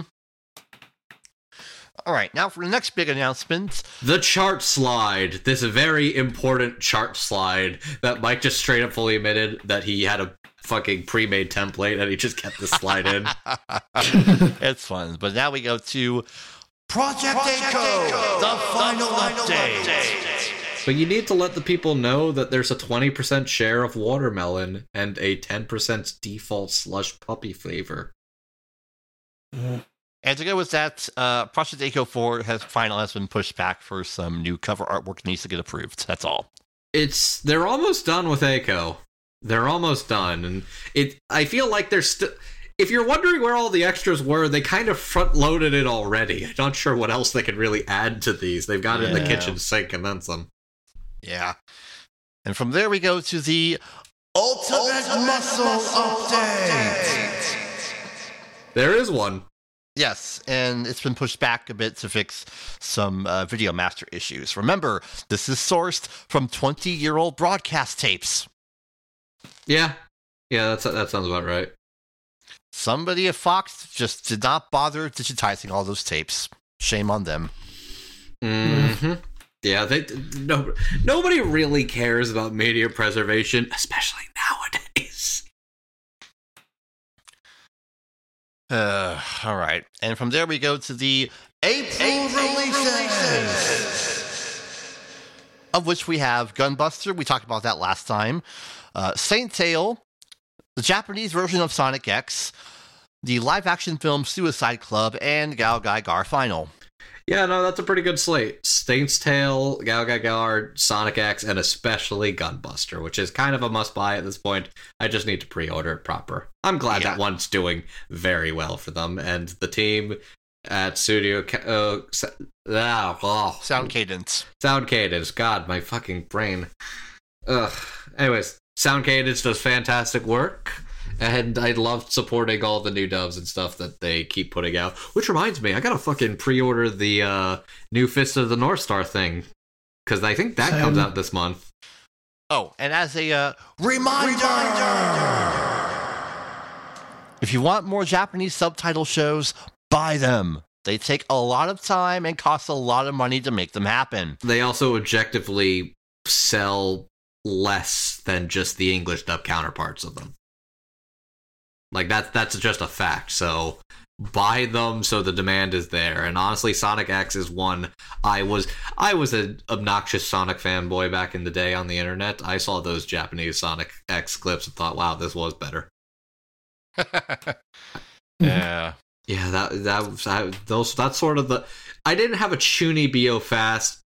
My, I, I don't regret my Chuny B O past. I regret my past where I got into arguments on the internet about which Sonic voice actors were better. That's my dark past.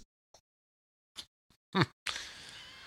Well then, uh, there is one, one more thing, thing for April. April. The first T V set of Urusei Yatsura. So, this is Urusei Yatsura. This is the show? Yes. It's more or less just the show. Yeah, there are no extra materials, mostly because nobody knows who owns said materials. Yeah, it's. I think it's fifty percent they don't know who has rights to which certain things, and fifty percent Urusei Yatsura is a very protective I P and something that Rumiko Takahashi has a lot of influence and say over what does and doesn't get by them. Yeah. I think that little detail is why I think the Sentai dub of Urusei Yatsura has yet to come out yet. It, yeah. I'd imagine that's probably a factor at play now that I know that. Yeah. Uh, as far as the, the main show goes, last time I checked, Warner Brothers Japan was the main uh, distributor of the show. I don't know if that's changed hands since then. A lot of this information is hard to come by. Mm. Yeah, that's coming out in April as well over here, which is uh, very cool. Now it's time for some English, English dub talk. Yay. Yeah, we we have we have some thoughts about that. Oh no, I lost the d- dub t- the discotheque thread. Shit. I have a link in here. Okay, cool. Let me pull that back up yeah, again. Yeah, because we because we had a bit of a preview for something that sounded a little new. It is, well, actually, it's, it's a little bit new and a little bit old, a little bit of both worlds. Mazen Kaiser versus the Great General of Darkness. All you mecha fanboys are creaming your pants right now. So this is specifically, I think this is, is this a Go Nagai thing? I think this is a Go Nagai thing. I'm pretty sure, yeah. Okay. So this one is interesting because this is apparently... There was a seven-episode O V A that was, like, a thing. And this is apparently an, a sort of what if in regards to that thing. And I, I'm pulling this up. So we're going to talk about the fact that this is kind of like an alternate universe relating to that version of the O V As, where it's kind of connected, but also kind of not. And that is getting a brand new English dub from Kocha Sound, Brittany Lauda's uh, dubbing studio. So, as far as the main ensemble cast, uh, the main characters, uh, A J Beckles is going to be playing Koichi Kabuto. Uh, Kaylee Mills is Sayaka Yumi. Cameron Nakad is the Great General of Darkness. Brent Mukai is Boss, and Doctor Morimori is being played by Patrick Seitz. This has a pretty big ensemble cast consisting of actors like Frank Dodaro, Chris Guerrero, Mike McFarlane, Ben Balmaceda, Charlie Campbell, Sean Gann, Brooke Chalmers, Haley Lauda, Michael Sinter-Nicholas. We're going to get to that in particular. Jalen Gissel, Cassie Uwalu, Melly Grant, Jade Saxton, Morgan Luray, Matthew David Rudd, Austin Six, Kevin Thewell, Keith Silverstein, Michelle Rojas, Chris Sabat, Brittany Lauda, Alex Mai, Matt Shipman, just to name a few. So I'm going to pull up a thread from our director, Brittany Lauda, in particular, about this dub and how she chose to tackle dubbing and casting this one in particular. Turbo Smasher pumped to have produced and directed the dub for Massen Kaiser versus the Great General Darkness for Discotheque. The cast and crew are amazing, but our fans who know. Can we talk about that soundtrack? Yes, it's on Spotify playlist now. Deciding how to tackle this project was tough. It's a legendary franchise, and we want to have to honor that while giving it its own touch, but without reinventing the wheel. I could make an entire separate dub using the alts we got on names to match old dubs. Some folks have asked about reprisals, and after researching the different continuities, I came to understand that while this was closest in timeline to the Massen Kaiser O V A series, it has some divergences that don't quite fit completely into that timeline. Still, if we were to reprise cast members, the closest match would be from the A D V cast. However, most of those actors are no longer active at all.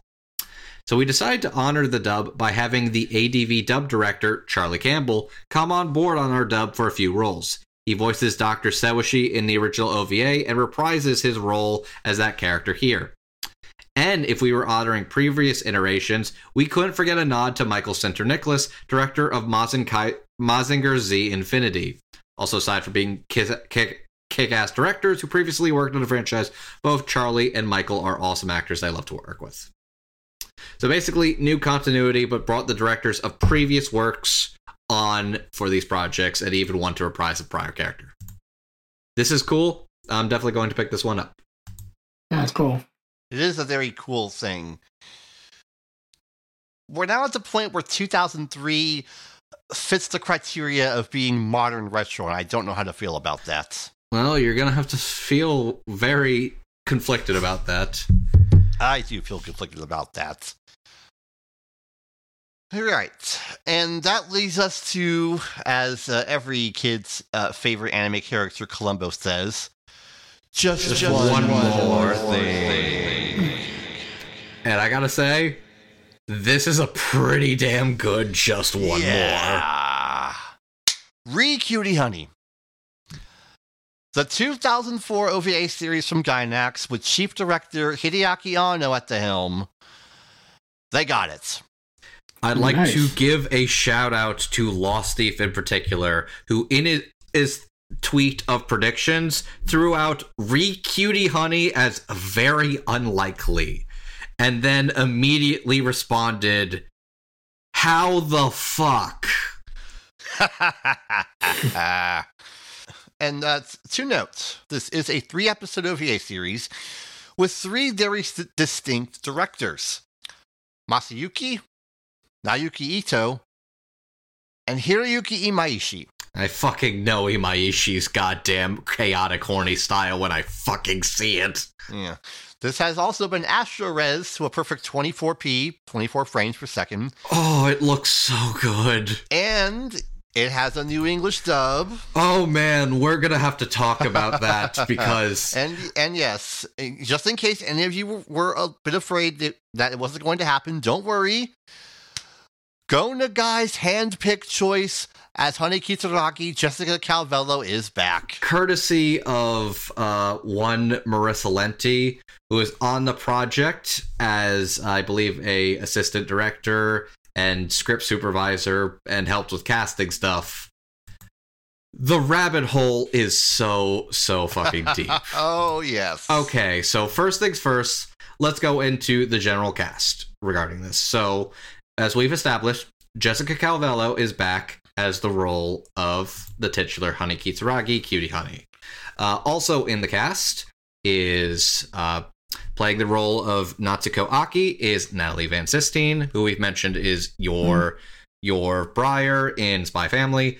Wayne Grayson is Seiji Hayami, who you'll know as fucking Joey Wheeler. God damn it. Uh, Marissa Lenti is going to be playing Sister Jill. And that is a reprisal from the Cutie Honey Universe dub. I'm not even done yet. Uh, also featured in this dub, Kaylee McKees, uh, Erica Schroeder, Tara Langella, Alex Himura, Christine Auten, Brynn April, Morgan LeRae, Crystal Laporte, Alex Cazares, Tony Oliver playing a fucking Lupin parody character, Josh Creel, Mike Pollock, David Wald, and Pam Daughtry. And okay, let's so this is being directed by David Wald. He's being assisted by Marissa Lenti and Ryan McKeed. David Wald is notable because he was the director of the dub Cutie Honey Universe at Sentai. And now I'm just going to pull up this whole fucking thread Marissa Lenti wrote. Well, which I, which, I think we should go over the supporting cast as well, because... Did I miss the supporting cast? Fuck me. Yeah, I, I'll get it. I'll get it. I'll get it. I'll get it. I got it. So, yeah, we have a supporting cast here, including uh, David Wald, Scott Gibbs, Brenda Pill, Monica Rial, they're doing more uh, roles. Uh, Jamie Gray, Hayden Daviau, Cassie Iwulu, Bryce Pappenbrook, Christina V, Brett Weaver, Lucy Christian, and many more additional voices, including uh, Corinne Sundberg, Megami thirty-three, Dylan Mobley, uh, Ashley Zirin, Marissa Duran, Tristan Bonner, Alex Mai, Ben Bombacita, Kevin D. C- Kevin D. Selwell, there are a lot of names here, Jade Saxton, Anastasia Munoz, Morgan LeRae, Caitlin Barr, Casey Iwulu, already said her name, I think. Yeah, yeah, Amber Lee Connors, Christina V, Crystal Laporte, Lucy Christian, Hayden Daviau, Brett Weaver, Bryce Pappenbrook, Brendan Blaber, and Monica Rial. A lot of people are doing a lot of voices in here. And, and it's, it's only, only three, three episodes. episodes. Okay. I need to look at this fucking thread. So I remember talking to Lenti way back when, especially in regards to the conversation about the new Fist of the North Star, which had a couple of voice actor cameos and reprisals, and mentioning that in the in the past, I think them mentioning now that they have more people that they know and more people that they could get in contact with, what if getting more stuff like this, they would want to do more like voice actor cameos and reprisals whenever possible. So let's go over this whole fucking thread of all the cameos. how how deep does the donut hole truly go? You're about to find out. It goes so deep. So first thing first, Erica Schroeder returns from the live-action Cutie Honey dub as Scarlet Club, Scarlet Claw, which I didn't even know there was a New York-based dub of the live-action Cutie Honey series? Yeah, apparently so. Uh, the movie. Yes, live-action Cutie Honey yeah. movie. Yes, the movie, which was also directed by Hideaki Anno. So, Rink- Rinko is a reference to a Kekko Common character and shares her voice. Who plays Rinko in this again? Uh, sure, somebody. Anyways, um, uh, C- Christine Auten. Christine Auten. So Christine Auten is reprising a Kekko Common character who she had played previously. Uh, Mayumi shares a design with her Cutie Honey Universe's Natsuko, and also her voice. Because in Cutie Honey Universe, Brynn April was the voice of Natsuko, but because this is a very different version of Natsuko, they decided to cast a new person for the character and went with Natalie Francine. But both Natsuko and Seiji in the Cutie Honey Universe dub, Brynn April and Scott Gibbs are both in this dub as well. Tony Oliver did the huge honor of being the character wearing the Lupin jacket. Mike Pollock plays half of the buddy cop duo, just like in the live-action dub. David Wald's reprising Doctor Keats Rocky from Cutie Honey Universe, as well as directing the dub, just like he did in there. Wayne Grayson played Seiji in the live-action. So he's reprising the character from the live-action Cutie Honey dub. Yep. And Lenti, Marissa Lenti plays Sister Jill in Cutie Honey Universe, and is reprising the character in Re Cutie Honey. In Japanese, the henshins are Seiji and Natsuko's V As. Oh, it's even deeper than that. Seiji and Natsuko from the Cutie Honey Universe dub are playing these two characters that in Japanese are played by Seiji and Natsuko's V As. Uh-huh. The newscaster is a cameo of Mayumi from Kekko Kamen and shares their voice, which is why that's Monica Rial. And Akira and Miki have their voices from Cyborg double oh nine versus Devilman. Is that why Bryce Papenbrook and Christina Yes, that, that is Bryce Papenbrook as Akira and Christina V as Miki from that movie. Oh my fucking god. Yeah. Wait, isn't that the same person who played Miki? Isn't that the same person who played Miki from Devilman Crybaby two? Uh, yeah, uh, yeah, Christina, yeah, greatest Christina played Miki in both versions. Oh my fucking gosh! I didn't even realize that one. Oh, and this was yep. a, and this was another one that was pointed out to Lenti. Uh, Brett Weaver as Shingo is a reference to him also having once played Devilman's Akira. The designs are similar enough. Shingo's never had a voice before. Lucy Christian joins him as Sayuri, as one of the actresses who's co-starred with him more, most often. There's even more references than that, but I'm just going to let people figure those out on their own. Oh my god. Pretty deep, huh? I don't even follow the Cutie Honey fandom shit, but like, this is an unbelievable level of deep cuts on a brand new product that already sounds fucking fantastic. Hey, anime studio, uh, anime licensor companies, y'all should fucking hire Sound Cadence Studios to do your shit. Even if you want to be stubborn, let them do your shit. They do some wild, experimental, and very fun dubs. Literally, like, how do I put this? In the same way Discotheque would go out of their way to to get a bunch of obscure shit nobody would even think to look for, Marissa Lenti and the people at Sound Cadence Studio do a bunch of very deep cut obscure shit that I don't think anybody else would really go the extra mile to even try. Like, who would think of half of these? Yeah, apparently Sound Cadence. Apparently yep. Sound Cadence. And that's and why you should you it. should let them dub whatever the fuck you want. Bless them for it. Yeah, that's a bit of a high note to go out on. Yeah. I, yeah, I, that, that, I, that was a strong finale. And I know I'm partial to them dubbing new stuff, and they dubbed two cool, really new things. And God, the fuck. Yeah, I this has been the Cutie Honey thing I've been hearing for years is the Cutie Honey thing you should watch. Like, mm-hmm. like, even if I hear a lot of mixed things about some of the other Cutie Honey stuff, this is the one I've always been told, this is the good one. And considering I love the, the fucking Trigger guys, I love Imaishi, this seems like something I owe to myself to watch. Yep. And definitely support when this comes out. Yep. Very good. Yeah, I took some notes on the Q and A, uh, Q and A notes, no echo this time.